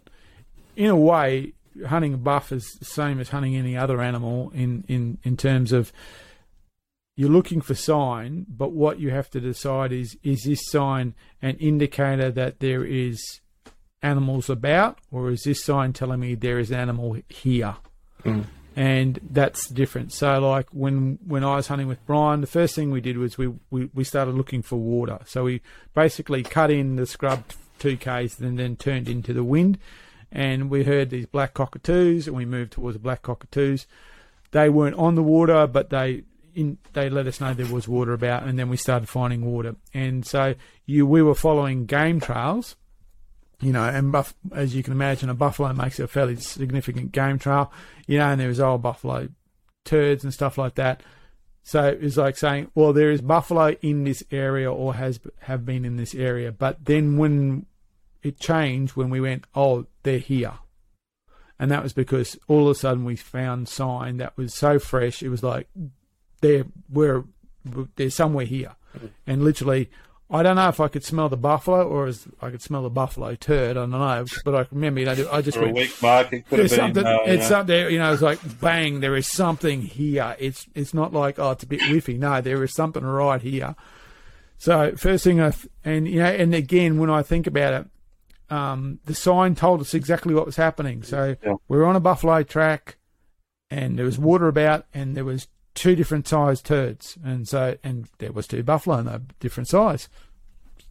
And imagine that. So bang, then we just got this smell. Went holy moly, there's something here. You know, you could, it, and you think about it, it's a, it's a wild beast, and it's big. It stinks. And then we found, I found a, a just a, a a puddle in the sand or the dirt, and I put my hand on it, and water came up out of that. I went, okay, it's they're just here somewhere. So mm. something something has just done a pee in thirty plus degree heat in in dirt, and it's still holding water. So it's just here. And again, and and literally within thirty seconds, we saw them. So Yeah. it's that kind of bringing that picture together, finding old sign to say, okay, we're in an area that holds animals, mm. and then refining it and getting more and more pointed going, okay, we've gone from knowing there's animals here to knowing we are in the presence of an animal. Yeah, I found the same thing. The mm. very first day that we were there, we were exploring, exploring a creek bed, and I came across a buffalo turd, and I was pretty excited about it. But it was as hard as a brick, mm. right? Uh, but that didn't matter. That just told me there were buffalo there, and and throughout the week we were piecing together the sign, and you know we didn't know what their habits were really. We were we were guessing a lot, and we were piecing that puzzle together over the week. And then I found what I thought was the, a really nice fresh sign. One of the videos I was talking to Matt about it. He was saying, yeah, it's a couple of hours old. Um, I thought, okay, well, it's a couple of hours old. That's what that feels like. Uh, Yeah. And then when we found some really fresh stuff, it was like, okay, uh, this is falling to bits. It's almost slopping down the sides of its own, you know, own walls. And um, yeah, n- n- going back now after seeing all of that, I think you, we'd be able to analyze a lot of that information and Definitely. you know, and, and put ourselves in the right place a lot quicker. But that's part of the fun, right? It was That's awesome. right. It's like Yeah. that morning when we crossed that track, and we, you know, we literally crossed Buffalo. Buffalo had crossed our track within eight hours because we'd walked on that road the night before, and we found prints on top of our prints. So that said, okay, something has come through here, and then we. we Unfortunately, it was a sign of poachers, and then we went, "Hang on, that vehicle track, that's a different track. Has it been turned around? Something's turned around there. That's weird." went up road, and then we saw the birds and went up, and there was a buffalo, and it was still bleeding, so it was only dead a couple of hours at the most. Yeah, yeah. Um, Nasir, the second part of your question: Are there state forests in the Northern Territory where we can hunt? This will answer Dave's question on um, access as well. Um, there is a, I forget what they've called what they've called it. Backcountry. Backcountry hunters. Backcountry. Backcountry, I have, I've, I've got a backcountry license. Yep. So there's a backcountry. Well, there you go. You want to follow that through then, Mark? So there is a, there is public land hunting um, in the Northern Territory. It's um, different to public han- la- land hunting in say in New South Wales or Victoria, in that to hunt public land in the Northern Territory, you have to hunt with a resident. So you need to build contacts of someone up there who will hunt with you, who's a resident and who has the public land license. But the license itself is dead easy to get. You know, there's no issue with that, and allows you to go. It's it's it's uh it's not as uh I suppose the op- the, the the various they're not forests, but the spaces are not as plentiful as say in Victoria and New South Wales. But there is certainly public land hunting up there, and there's a couple of guys on YouTube who specialise in doing some really nice uh, getting public land animals in the Nor- Northern Territory, pigs and buffalo. So yep, you can do it.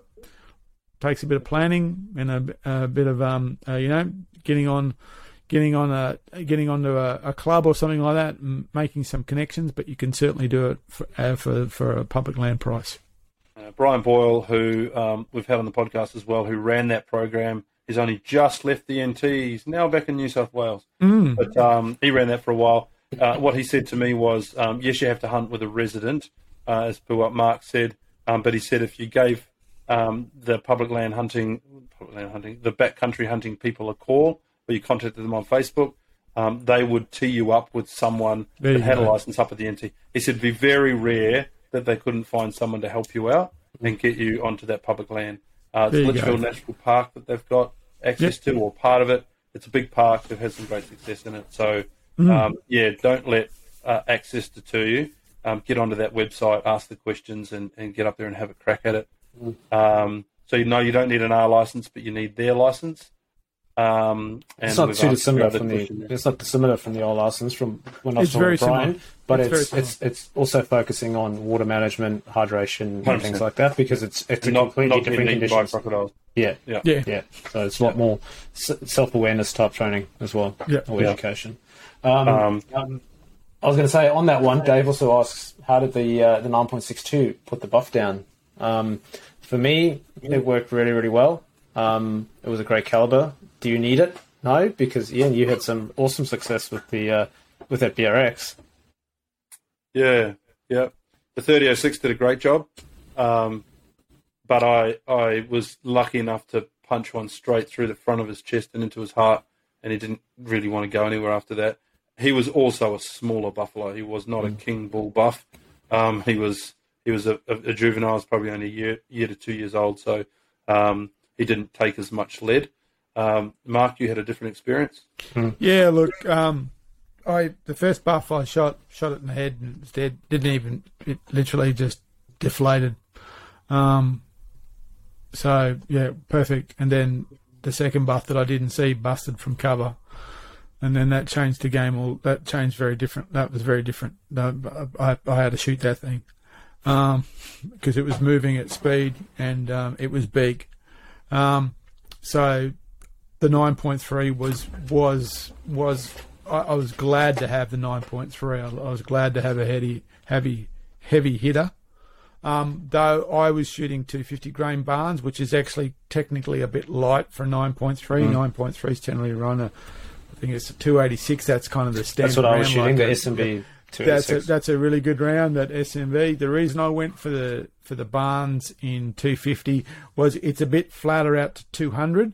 So I because I wanted to take a gun that I could use on everything. So you know I just wanted a, an NT gun, so pigs, donkey, whatever it is. So I wanted to have a little bit more a, a different ballistics than you might want for something purely for buffalo. Um, so I wanted a bit more legs.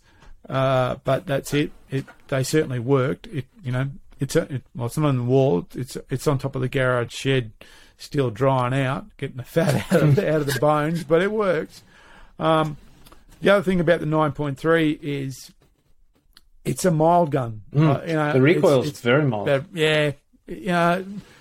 It's not. It's No, it's not. It's mild. No, it's not. It's mild. Don't listen to these two. I, I shot their rifle at the Uh, range and it really took my arm off.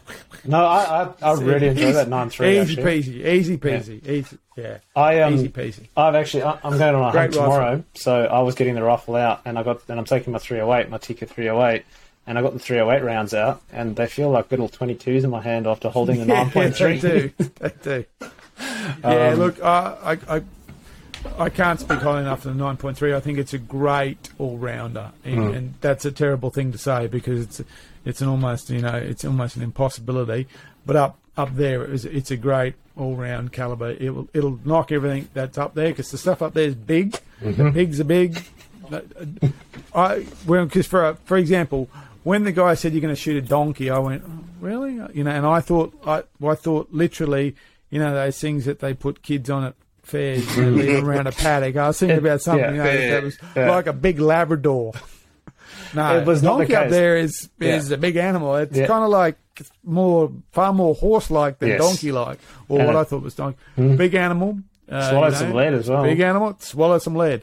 Um, and that's what people have always said. They said, them donkeys are tough. And I went, really? How come Yeah. something, you know, but no, it, it's a big animal. Um, the pigs up there are big. Yeah. They're real big. Um, uh, you know, Ian shot two pigs, and both of them. Well, one was a Godzilla, and but the other one, you'd be very, very happy if you shot that anywhere else. It kind of looks small compared to the, sec- the, the first one, but it was a big animal. So the nine point three would be a great. And again, we were shooting within hundred meters, so.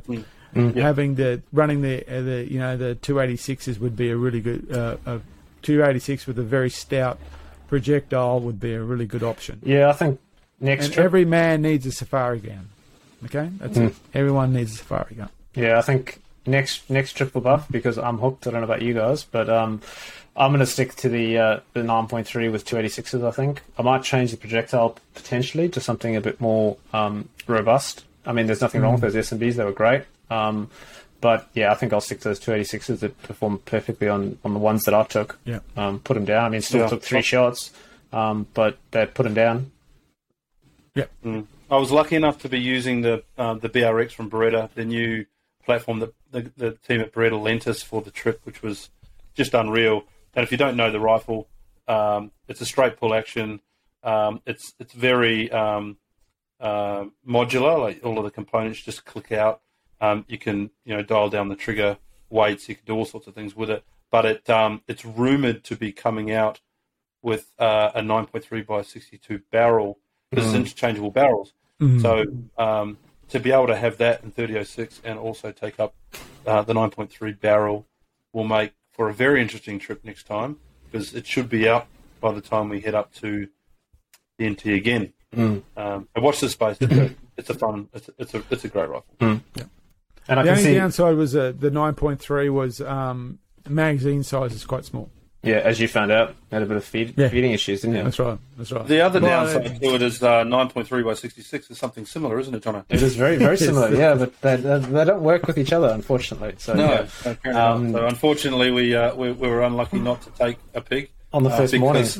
Because Didn't realise that they were different rounds. Yeah. Uh, um, and fortunately, it was a pig, not a buffalo, coming and at not one that was coming around, coming at us. That's yeah. it. Yeah. Um, but yeah, there's a there's a piece on that. Um, um, watch the space. That watch the channel. There's a video coming out about that where I where I show that. Um, because yeah, it was a was an interesting. Um, I suppose incident that we had there. We we had an opportunity Yeah. on a pig, and something so minor as you know 9.3 by 6.2 or 9.3 by 6.6 can actually have a big impact and could be a potentially dangerous um, scenario.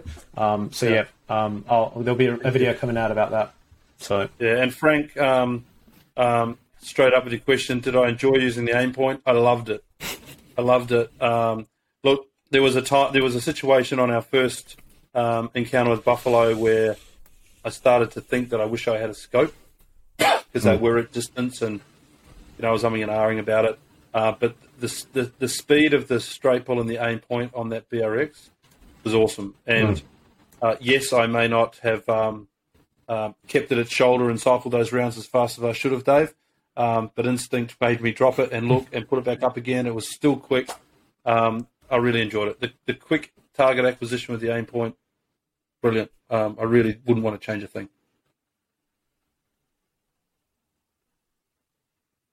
Cool. Questions, John? We've got another Yeah, one. let's have a look. Yeah, yeah. Um, well, Dave's dropped in just talking about those 286s um, grains. He said 286 Woodleigh hydros under 100 meters. Um, so that'll be that'll be deadly. That's uh, that's a, that, that'll be awesome. Hopefully the uh, the Woodleigh guys have got their factory back up and running, and we can get some of those rounds Yeah. because obviously they had the fire up there.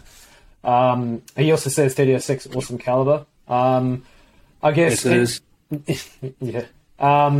We're jumping around a little bit. So Nasir's asking um, about some of the state forest stuff. So um, let's jump into one of those quickly. Um, he's just said, uh, would you consider Tuggolo a productive state forest? I saw Yes. a few deer in Tuggolo concentrated. So yep, I've never been to Yes. Tuggolo. So Yeah. actually, I have been to Uh, Tuggolo. I got. I. I. I. I, ca- uh, I shot the first deer I've shot with my eldest son, just him and I. So he's been hunting for a few years, and it's always been with a group of adults. Him and the first deer that him and I, just him and I, got together this year, Tuggolo. Okay. Yeah, I, I like Yeah. it. I've been in Tuggolo, very wet, very muddy, but it's a beautiful forest. Yep. There's some awesome steep country down there. Um, there's rumours of some very large uh, animals down in the steep country that you've got to walk all the way through to get to some French farmland. Um, Yep. Yeah, I would persevere there. I've seen some great animals in there. In fact, uh, since I'm such a nice guy, hit me up after this and I'll throw you a spot or two to go and explore. Um, I've got a couple that are worth looking at. Cool. Yeah, we we did the opposite. We just drove in there, and uh, as soon as we came through the, the front gate, um, turned first track that appeared was on the left. Turned down that, drove to a place that was because it was wet. Found a place. This was a place we could park, you know, safely park. Parked up, and just started walking. I mean, we just walked it. We just walked the tracks. Cross did some cross country between the tracks, and um, in fact, the deer was stand, literally standing at the car waiting when we came back. And uh, and on that, is November, December a good time to hunt in Nundle or Tuggolo? Um, I've not. I've only been there in winter. I'm not sure about summer. There is no such time as a bad time. But, you know, except, except, except a, a fire or rain. But if I, I would not, I'd, I'd hunt, I'd hunt uh, Nundle that time of year. Um, you know, you, you're legally allowed to hunt deer then, so there's no issue with that. Um, you know, there'll be, there'll be deer on the ground. There'll be everything will still be there. Um, they won't be rutting. They'll be have different behaviours because it's summer. Uh, it might concentrate them a little bit more around water, depending on what, what the year turns out like in terms of you know with the rain and so on. But I would most definitely go um, hunting. I, I actually would like to hunt Nundle in summer. I reckon it would be a really good experience. Yeah, I think um, um, it does concentrate them more around water, and late November, early December is when they're going to drop their fawns. So you're going to have um, heavily pregnant does or hinds um, that are going to be closer to water because they don't like moving as much when they're full pregnant. Um, so there's there's that. The, the other consideration is that if you're going in December, then they're likely to have fawns on the ground. So just be careful. but you're likely to find mum with a fawn and a yearling. So you know if you were concerned about knocking over mum and leaving an orphaned fawn, um, then um, Yeah. look for those yearlings that are with mum still because they typically will be. Um, Would be my only thing. And uh, be careful about water. It can get damn hot in there in And the summer, and, but and and the bucks will be and the bucks will be together. yeah, The bucks. Are, in fact, when I was down there in July, we saw a, a, a bachelor mob. Is they're, they're already starting to mob back up, so the bucks will be together. Um, you know, they'll they'll have cast, they'll, be forming, they'll be um, so yeah. And also, um, in And summer people will be is, is good. I mean, I know it's hot out there, but I mean, I was in the Pilliga this time a few years ago. Um, so getting on to November, it's hot, but um, it's great hunting. You've done Yep. uh, what, December, January, Mark? I, I to me, the, oh, look, I've I've hunted Pilliga throughout the year. Um, but, you know, for a reason, because I wanted to see what it was like through the year. So I've hunted in dead winter, and it's it is cold in there. and um, I've hunted it in uh, you know late January, forty degree plus days, and it's really really hot in there. And storms can be very violent and very quick. Um, however, the animals are still there.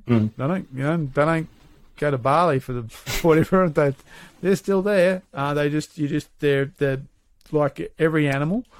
The the conditions are the prevailing conditions control how they their behaviour. So uh, I've been in uh, Pilliga when it's just after rain and it's quite hard to find animals because it's such a big place.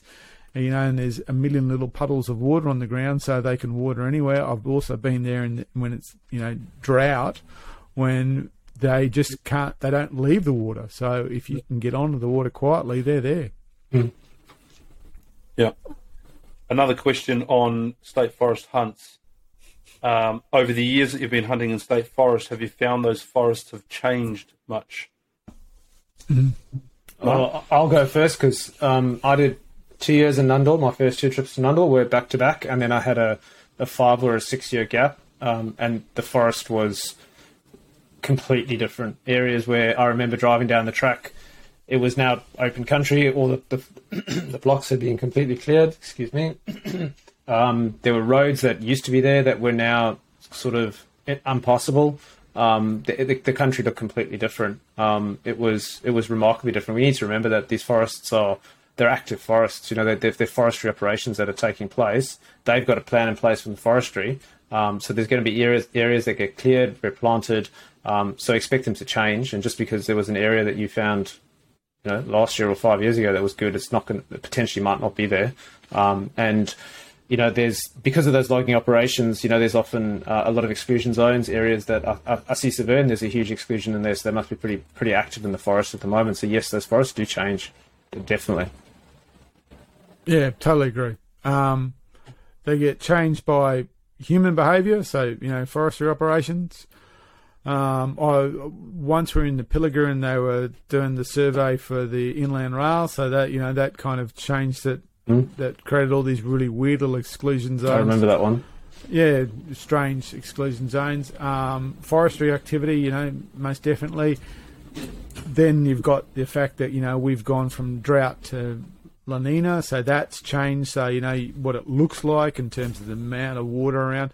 Severn is you know the Garden of Eden at the moment. Um, you know, it's it's so uh, that's that changes, and and the third change is that remember forests uh, you know within a larger ecosystem so there's there's private for you know p- private farms around them. So if those farms are doing things differently too expect the forest and especially the animals to to change their behavior. So yeah it's constantly changing which is why you know the best way I think to hunt a state forest is always to go down there and go okay what's happening and then adjust to that. Mm. And it usually might take you a day or two, but to actually go, okay, I've been here before. I've I've done. I've been successful mm. before, but I need to kind of say I'm almost I'm almost starting again. Mm. What am I going to do differently? What what's telling what's what's the forest telling me that I need to be doing? Yeah, and also from an from an e scouting perspective, if you're trying to find some areas, you know, in those forests, when that that satellite photo was taken, you know, on Google Maps or Google Earth,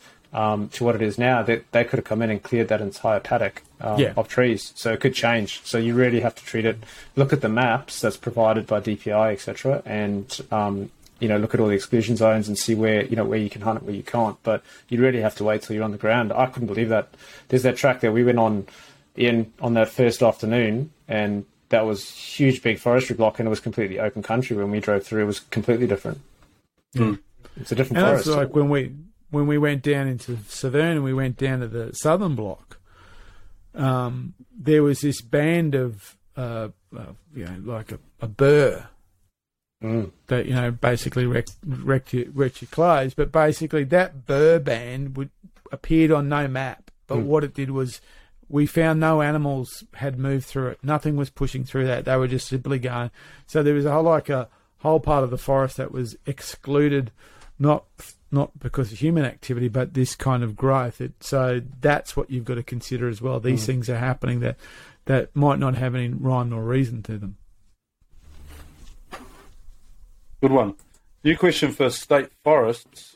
Um, you see some rule changes that have come out recently about uh, thermals and usage of thermals in state forests. Um, do you have any opinions on those changes? Do we intend to show that on our podcast? Uh, well, we, we kind of already have. so um, I used a thermal down in Nundle in July uh, for a scout. So I didn't have a rifle with me at the time. What I did was was in the truck. I didn't have I wasn't carrying it, and uh, I went out pre-dawn and just started looking around, seeing what, what I could see. Um, didn't see it. I saw actually saw lots and lots of kangaroos. Um, didn't see any deer. Uh, oh, I saw one rabbit. Um, but the idea of you know using them as a, a scouting tool um, is open to you.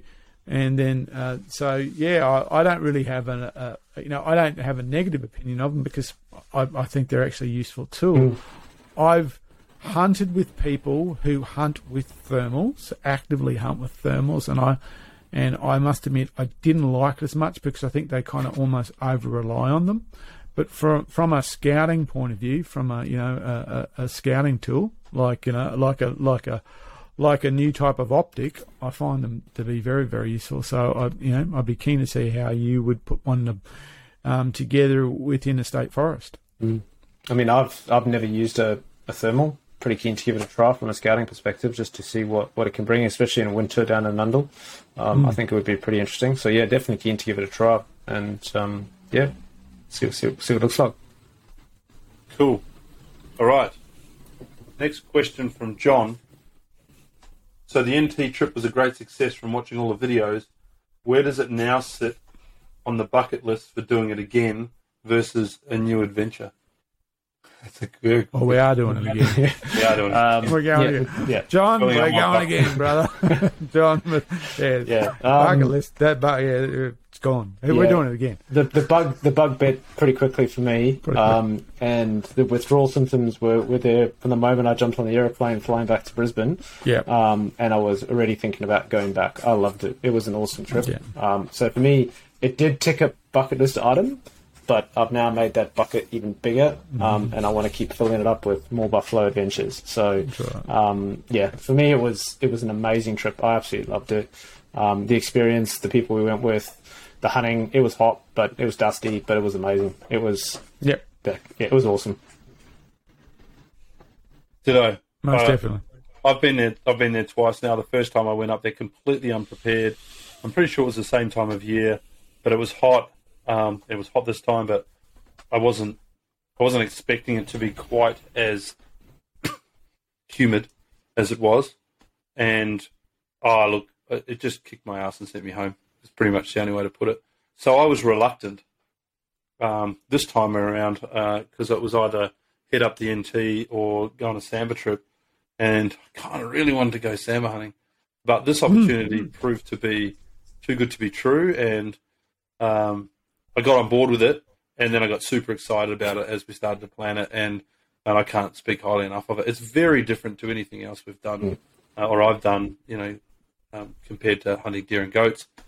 Um, the only thing I could liken it to was Pilliga in the summer, um, but it had a different feeling about it. At one point, Jono and I were were uh, tracking a bull through this scrub, and I turned around to Jono and said, "You think we, do you think we should be aimlessly walking through this thick scrub with a buffalo right there, ready to stomp us into the dirt?"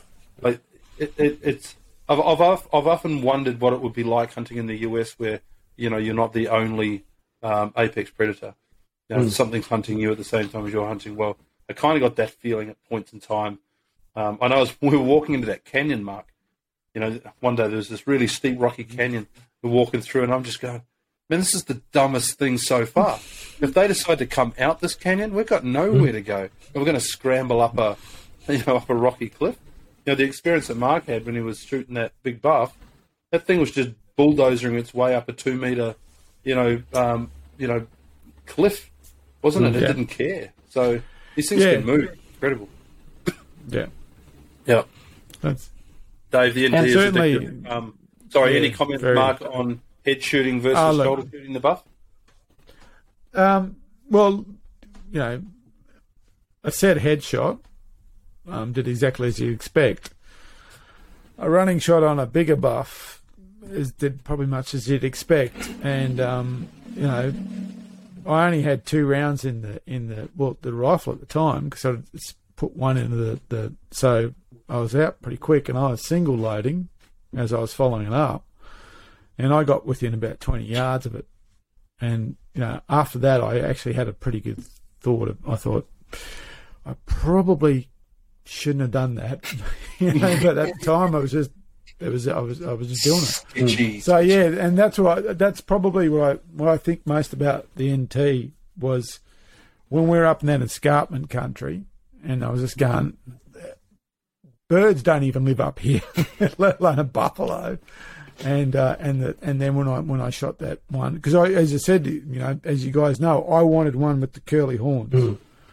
I wanted a buff with curly horns and I, and I found one and um, So yeah, it, it's it's it's difficult to like all good hunting trips. It's actually difficult to properly put it into context if you weren't there, and but um, it also reinforces the fact that we all so much want to go back. I think um, Yeah. you know also reinforces how how how special it was. There's certainly sambar, duck. There's lots of things I want to do. Oh, it's still wanted in Um, Victoria. but but- I, I don't want to. I don't want to. I want to add them to my bucket rather than rep- take one Yeah, thing out agreed. and put something in. I, it's, Yeah. it's, um, I'm I'm greedy that way. I want I want I want more in the bag. Not, Mm. I don't want to. I don't want to replace anything.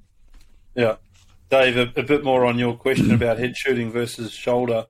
Um, the comment that I got from uh, Boyley, who was up there with us, was um, head shooting is uh, is risky business um, because those things spend their lives smashing their skulls against each other. Mm. Um, there's a good chance your bullet's not going in. Um, Yep. Whereas on the other side, shoulder shooting or getting it in behind the behind the shoulder and, and into the lungs and heart, there is a lot of animal there with a lot of adrenaline, and it's going to keep going. Um, Yep. They they are just tough, super tough. Yeah. Um, so I, I don't think there's a right answer there, mate. It's, in regards to the headshot, um, it was it was because it was actually the I was in a position to take a headshot. So the animal was um, wallowing. Um, it was facing away from me. It didn't know it was there, and it's the back of its head was exposed to me. So I was able to very easily just aim. So I wasn't shooting it, you know, front on.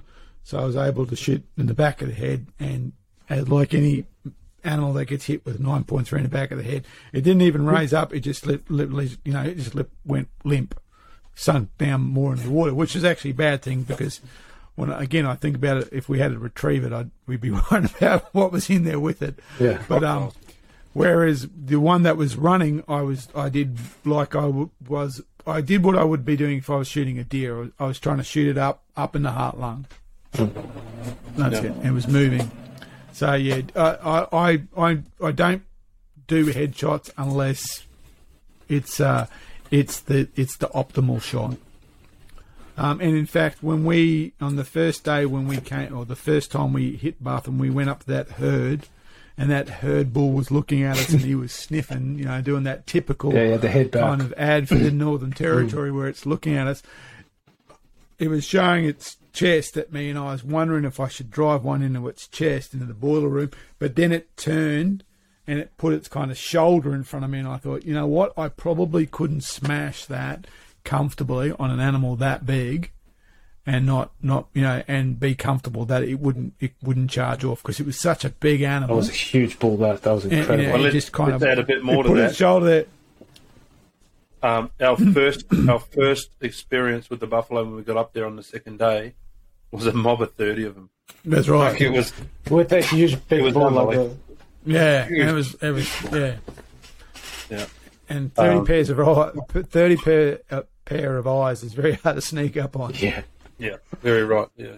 Um, hey, uh, Frank's question: Besides weight scales, what would you definitely take next trip to the NT? John, you said something the other day that you would you would take. I don't know if you recall it.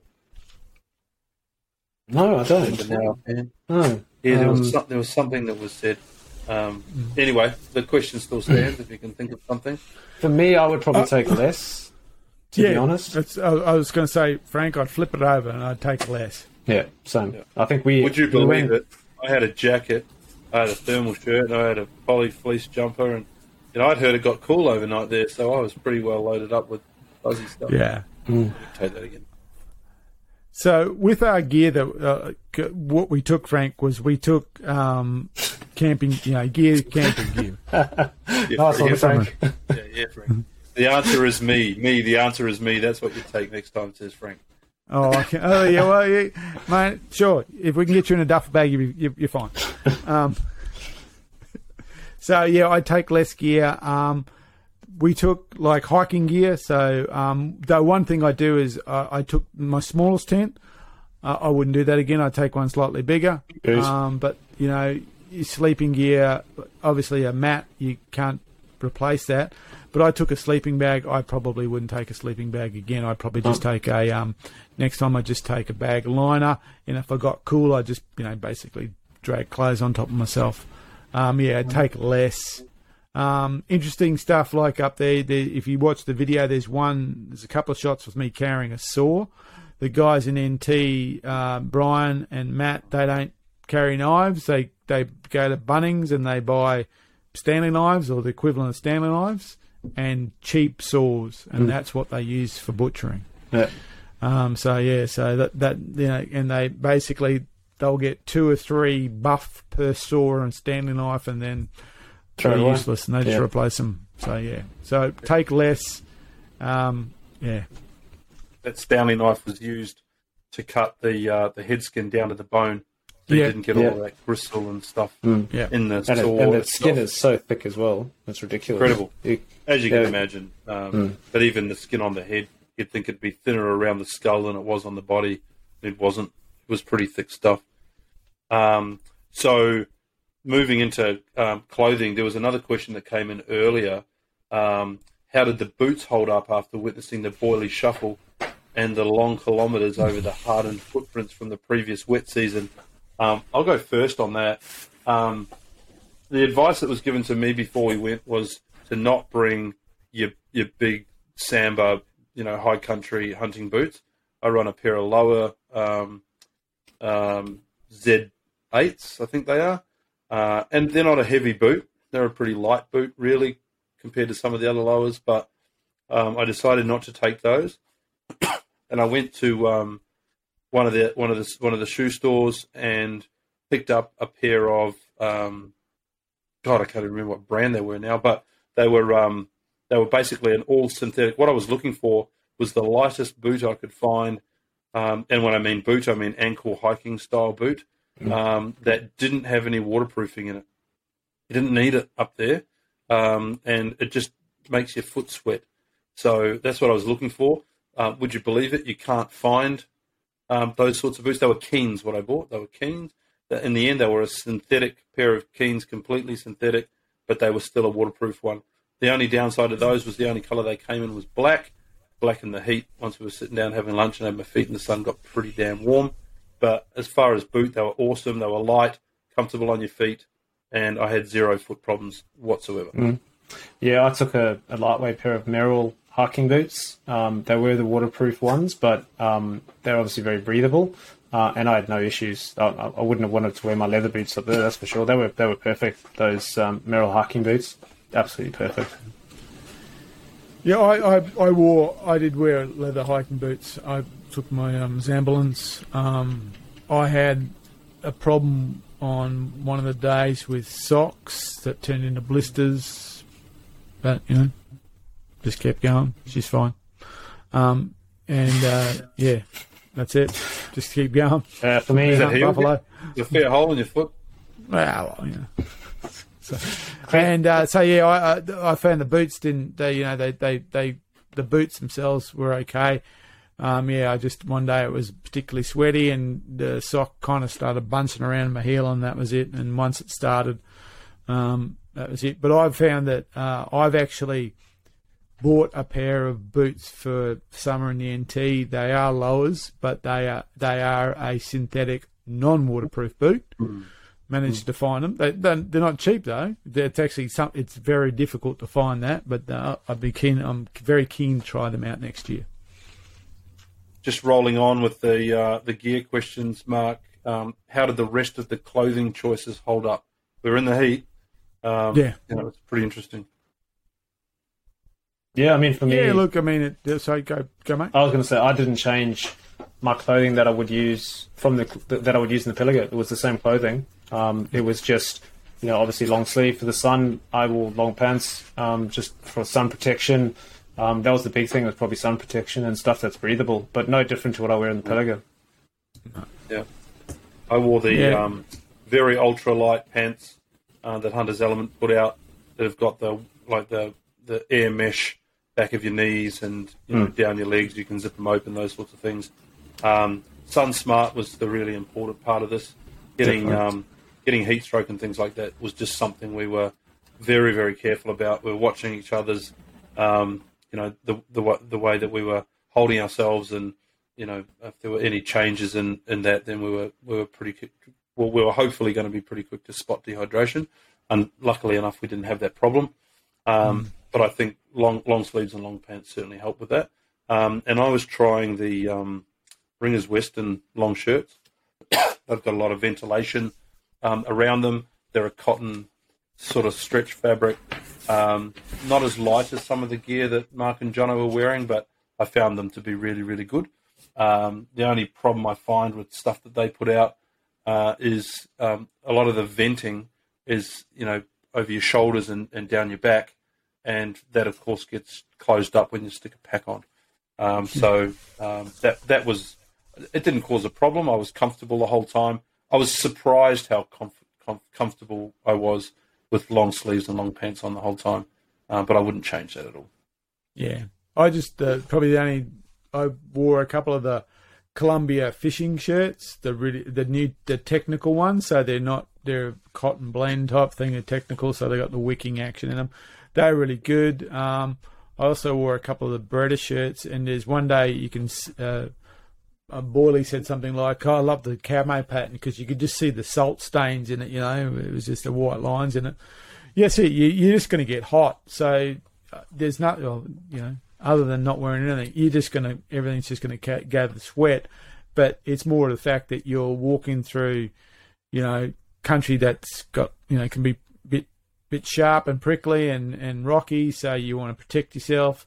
And again, you know, it's 30 plus every day, if not higher. You know, there was that one afternoon we turned up and it was it was close to 40 and then we started walking in the sun. There was no way you were going to avoid a sweat, but you didn't want to get burnt because you know you wanted to be in the game the next morning. So, yeah, just long sleeves, long long pants, and a, and a good. I think the good the, the hardest thing to find is a good hat.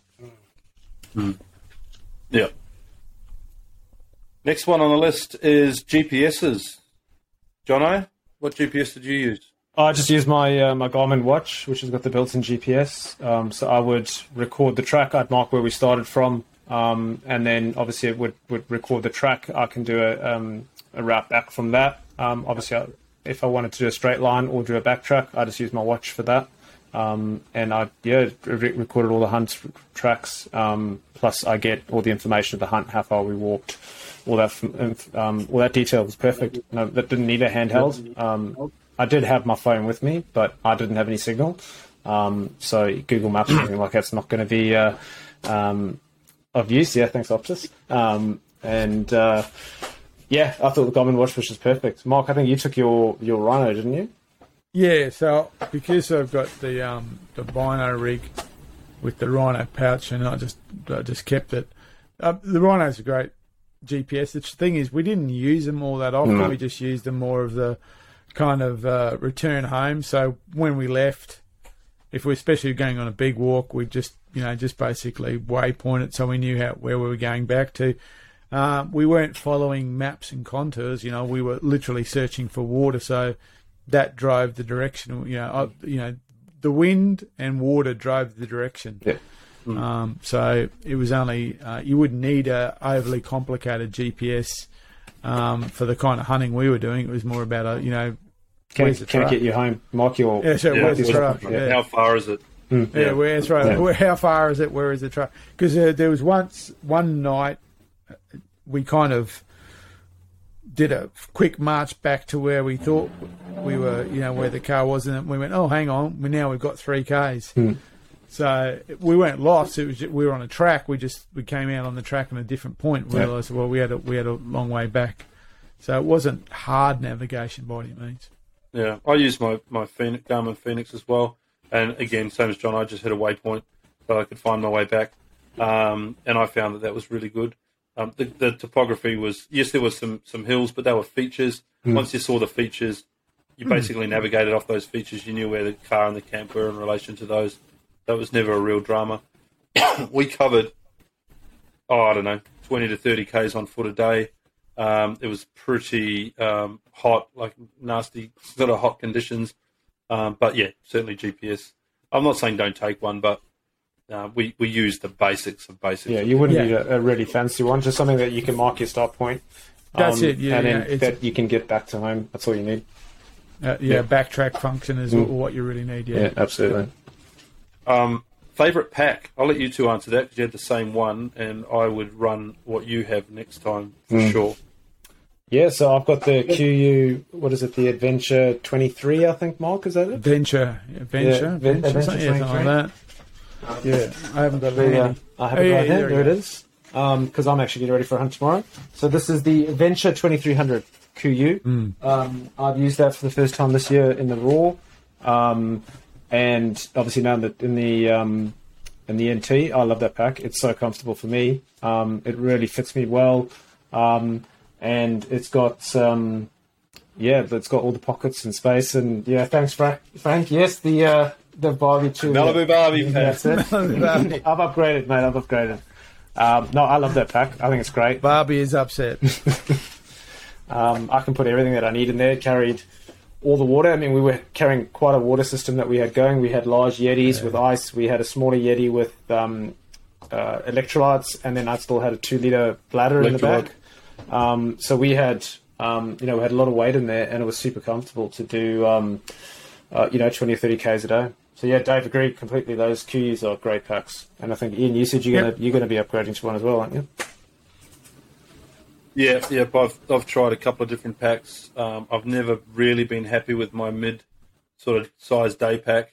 Um, for a couple of days, I carried around a 75 liter pack up there, um, under the grand expectations that I was going to have to be carrying large amounts of bone out every day.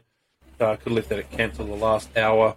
Um, in hindsight, but um, um, you know, we, we, we discussed carrying a meat hauler style pack out there, and um, and that's what I took. But I also took my smaller one. Um, yeah, not overly happy with it, so I'll be I'll be moving on to the KUIU. And the other thing is, um, it was a good carry-on bag for the the plane Yeah, too. yeah. So you know, it, it it fits into that carry. So for for uh, for the travelling hunter, it was a good size. The the the reason I got mine originally was that whilst it's and if you look at any videos, um, it's the pack I carry most. I mean, I carried it today for about five hours. The the benefit of that particular brand, I, I call it Kui. I don't know. I can't even pronounce it properly. But anyway, um, is that that pack comes in a different frame size, even though the literage stays the same. So if you if you're like me and you need something that's a bit taller, you can buy it in the long frame, so it fits you. So because often you know with with smaller packs, it's a smaller frame, so you know you end up not being able to use the waist strap or the chest strap, and you, you know you- you're kind of using it just like a school bag. That you can actually use it as it is designed. If you're over six foot, you just buy the bigger, the bigger, the bigger, the bigger frame version, and that's what was the big selling point for me. Other than the fact it's really it's well made and it's got lots of pockets, and, and it has it's got lots and lots. It's of got yeah, tons of storage. and it's got um, some of the really good pockets are the two um, belt pockets. They'll carry one of them. I put the um, the EPIRB or the, the Azalea. I'll carry my locate, around. locator beacon in and stuff like that. You can have it there. It works really well. And yeah, but you can set it up so you can actually use it like a proper pack. So when you're when you are carrying red deer out or something like that, or when I had the, I I lashed the buff horns to the back of it and carried it out, no problem. Excellent. Mm-hmm. Next question, back to state forest hunting. Nasir, are there any other productive state forests near Brisbane for deer other than Nundle, Tuggolo, Hanging Rock, etc., etc.? Butterleaf certainly has deer. It's uh, partway down the New England. Um, I know a number of people that have taken deer there or have seen deer there, so check that one out. It's not an easy block to hunt, but you know it's closer, so go and have a look. And I imagine there are other deer. It's, it's one of those things. When I first started state forest hunting, everyone told me what parks were crap, um, and in my experience, you've, you've got to go and have a look for yourself. Just because one person didn't see them, I tell you, how many people have told us that there's no goats in Savannah? Everybody. So many people have told me that. Um, anyway, um, you shouldn't believe them. Um, and the same goes for some of these other parks. So go and have a look yourself, but um, sure. I've explored a number of those parks. So on the what you might say on the eastern side of the New England Highway, that that area, um, they hold deer. They you know they do. You, I've seen deer in there um, on, on a number of occasions. The benefit of you know spending the few extra hours of travelling to Nundle is you're you're going to increase your chances of Yeah. taking a deer. Um, and you know it's just going to be um, you, you you will take a deer in Butterleaf um, um, if, you- if you know if if the, if things work for you, you will.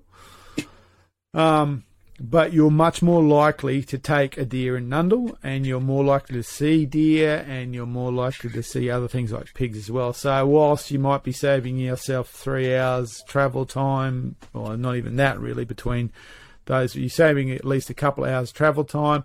You're actually increasing your chances greatly. So, I'd actually say if you're thinking about it and you're kind of going, is it worth the couple of extra hours? It is. It's worth a couple of extra hours.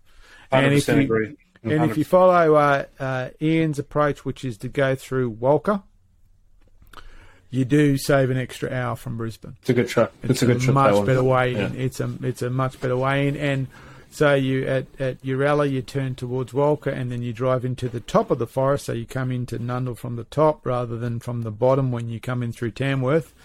Um, it's a much more pleasant drive. Um, you'll you've got much more opportunity to see deer as you're driving Hmm. in, and Walcha's a really nice town. It's a, got two shopping centres and it's got a petrol station and Coffee three shop coffee and shops and bakery. stuff Yeah. like that. It's a nice place to stop. So you can get your supplies, you can get fuel up, you can get a hamburger, and then and then you've got a, a what about an hour and a bit drive to Ponderosa.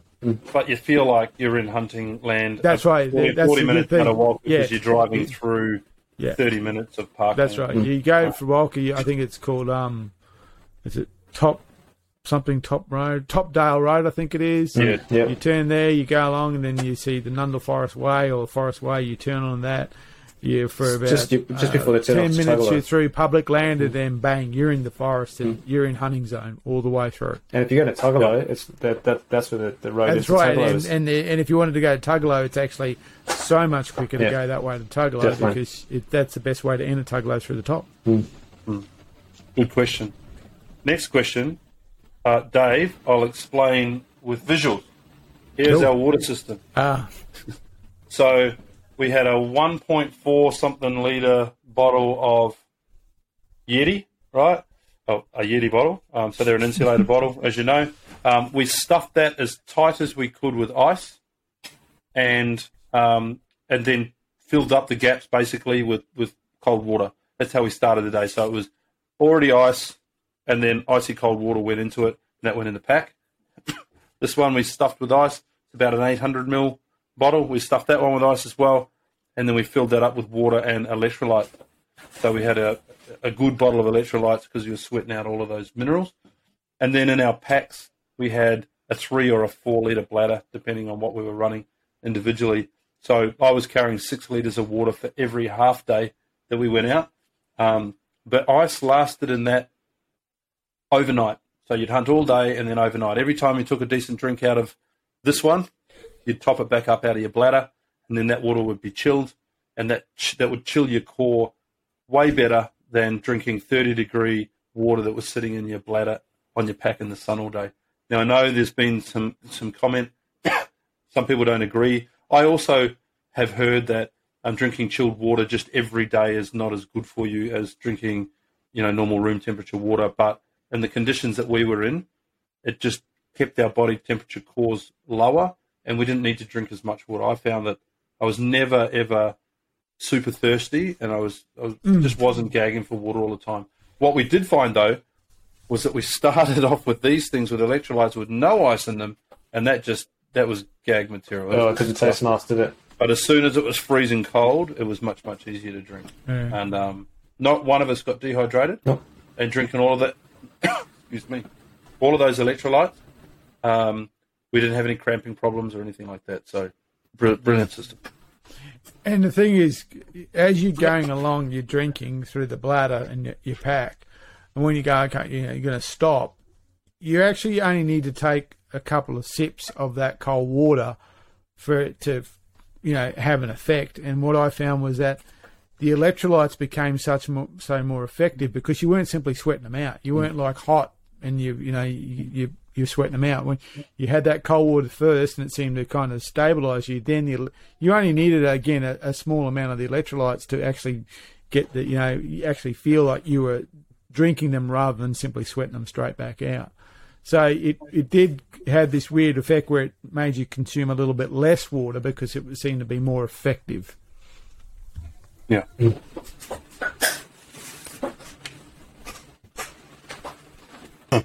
Think we've um, we've dried up the question. Oh, have we? Okay. Yeah. I can't see Yeah. him, man, so I'm, I'm just worried. No, no, Actually, that's we- okay. you missed one there. Brother State Forest. Have you hunted Brother State Forest? Brother. Um, no, it's been on my list to hunt it. There's a bunch down there that I really want to go and hunt. I hunted a number of them um, early on, and then I trained an indicating dog. So I actually want to go back with an indicating dog because I think I'll. I mean, I know I have more success with her. Um, it, it, by all reports, and, and its location and proximity to deer, it should have deer going through it. Um, I suspect it's a fairly scrubby block that doesn't have a lot of decent pick on the ground, um, similar to um, oh, I forget some of the other ones' names, but a lot of that country around there is quite quite scrubby. So you know, deer might pass through it on their way to farmland, things like that. Um, but worth a look. It, on paper, it looks great. Don't know it myself, so yeah, worth having a look. Right. Oh, so Dave's just put a question around the electrolytes. Um, did you charge up on electrolytes at night before bed, or just beer? Rum. Oh, yeah, we ran the beer down, didn't we? Yeah, I we did. drink rum. Yeah. Yeah. Um, no, mate, we didn't.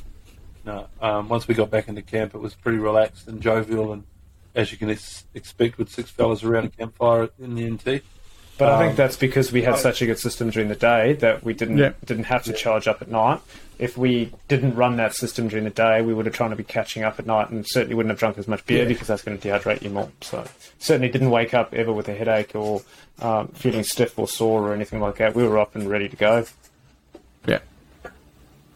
And the And, type uh, of electrolyte was it, Jono? Uh, it was just Hydrolyte Sport is what we used. So um, we bought a big like one kilo tub, and that saw us the three of us through the week. We even had a little bit left over, so um, it didn't. We, I think we had the lemon lime flavour. Uh, when it was warm, it wasn't the tastiest, but with, with a bit of ice in there, um, it was actually pretty good, and it worked. I actually bought some Yeah. today for my trip tomorrow. So. And I mean, I hunted every day, didn't, so that, you know, didn't have a problem at all. I mean, obviously, when you came back at night, you were weary. Um, but no, not a problem at all. Just, you know, so we did a lot of Ks in, in pretty tough conditions. So, you know, we were on our feet for, on, on average, like eight hours a day. Yeah. And uh, what the what we found with like observing the NT guys is that they hunt more in the afternoon. Yeah, they, So in the morning they kind of go Yeah. in the morning they go kind of exploring and have a look around, have a think.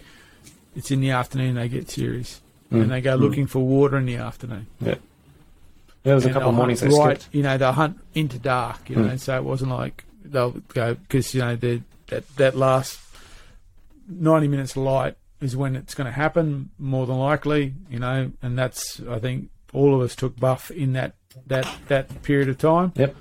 And so you know you want to be you want to be pretty good. You want to be ready for that part of the day. So you don't want to be kind of oh I'm I'm, I'm at, you know I'm I'm winding down now. You actually want to be right. And then when we get back to camp, you know we'd have a few drinks and have something to eat, and then bed and back at it again. Uh, Frank, to answer your question about how we kept ice for a week in an isolated area, It was hard. we had two camps, two camps on, uh, basically two camps with one overnighter. But um, halfway through the trip, we moved camp to a different area. At that point, um, a couple of us went back into town. It's about a three-hour round trip by the time we got back. But essentially, we had uh, four or five eskies stuffed full with block ice, and um, it lasted for three or four days. Um, the first round, and then we sort of just had enough once we filled up for the next one. But Yeah, Yeah, Pretty that much how we did it. that You had was to the big keep that- challenge. keep the ice separate. Um, don't put your drinks in with your stored ice. Um, you know, we take one bag out. Um, you know, have it ready for. Um, you know, I might go into the drinks, the drinks esky, and then we'd fish ice out of there for our for our yetis. Yeah. And we had a couple of situations where meat came back into camp and meat got dumped in with the ice, and then all of a sudden your your water was Tainted. your water was was stuffed, and you, you had to dump all of that out pretty much because you couldn't use it for your Yetis. Um, so a couple of little learnings there, but um, yeah, uh, it, it was difficult, but we managed. Certainly, good eskies needed out there. Um, I mean the the heat was it, it was you know it was hot, and to keep that ice fresh and, and cold, you really needed some good eskies and lots of them. So your little cheaper cheap ones from down at um, from Kmart or something is not going to work. You need you know a decent brand that's got some good insulation on it. Um, certainly, we had a mix of them and they all worked well, but it's a struggle in that heat. No matter what you take, it's a struggle. especially in the hill camp there because there was no real shade. Um, it wasn't as bad when we were on the Goose Lagoon because you know every, there was proper shade there, but when in, in the, the, the first camp, the hill camp, you know there there was a little bit of shade, but there wasn't really any area that you could keep them cool throughout the day. So that was also a, a problem, and you know we had, we set tarps up to try and keep them cool, but didn't really work. So that was the that was no doubt the biggest struggle was keeping the ice up. Definitely. Yeah. Okay. I think at um, an hour and 40 minutes, that's probably a pretty good session. Yeah. Um, I don't think we'll go and ramble on too much about other things that we might have talked about. I think that's been a really good place to put it. Um, Frank, Dave, Big Dave, Big Dave FPV, we know who you are. Uh, Frank, I think I might have said Frank, Nasir, and Jono. Um, I dropped my email address or our email address in there. Send us your details. Um, I'm going to send a gift pack out to you for participating. It's been great um, to have you there, and you've asked a whole bunch of questions and really made this um, live podcast what we hoped it would be. So, really appreciate your um, your inputs, and uh, hopefully we'll run another one sometime in uh, in the future. And um, if you like the format, I think that's something that's worth doing. Yeah, definitely. Yeah. Just put some comments on and um, on the page, and let us know if there's anything else you want us to talk about, and we can include that in the next one. That'll do. Thanks, Cool. guys. Okay. Awesome. Have a good Thanks, night. Gents. Cool. We'll, we'll see you again. Cool. Good night, See you guys. guys. See you guys.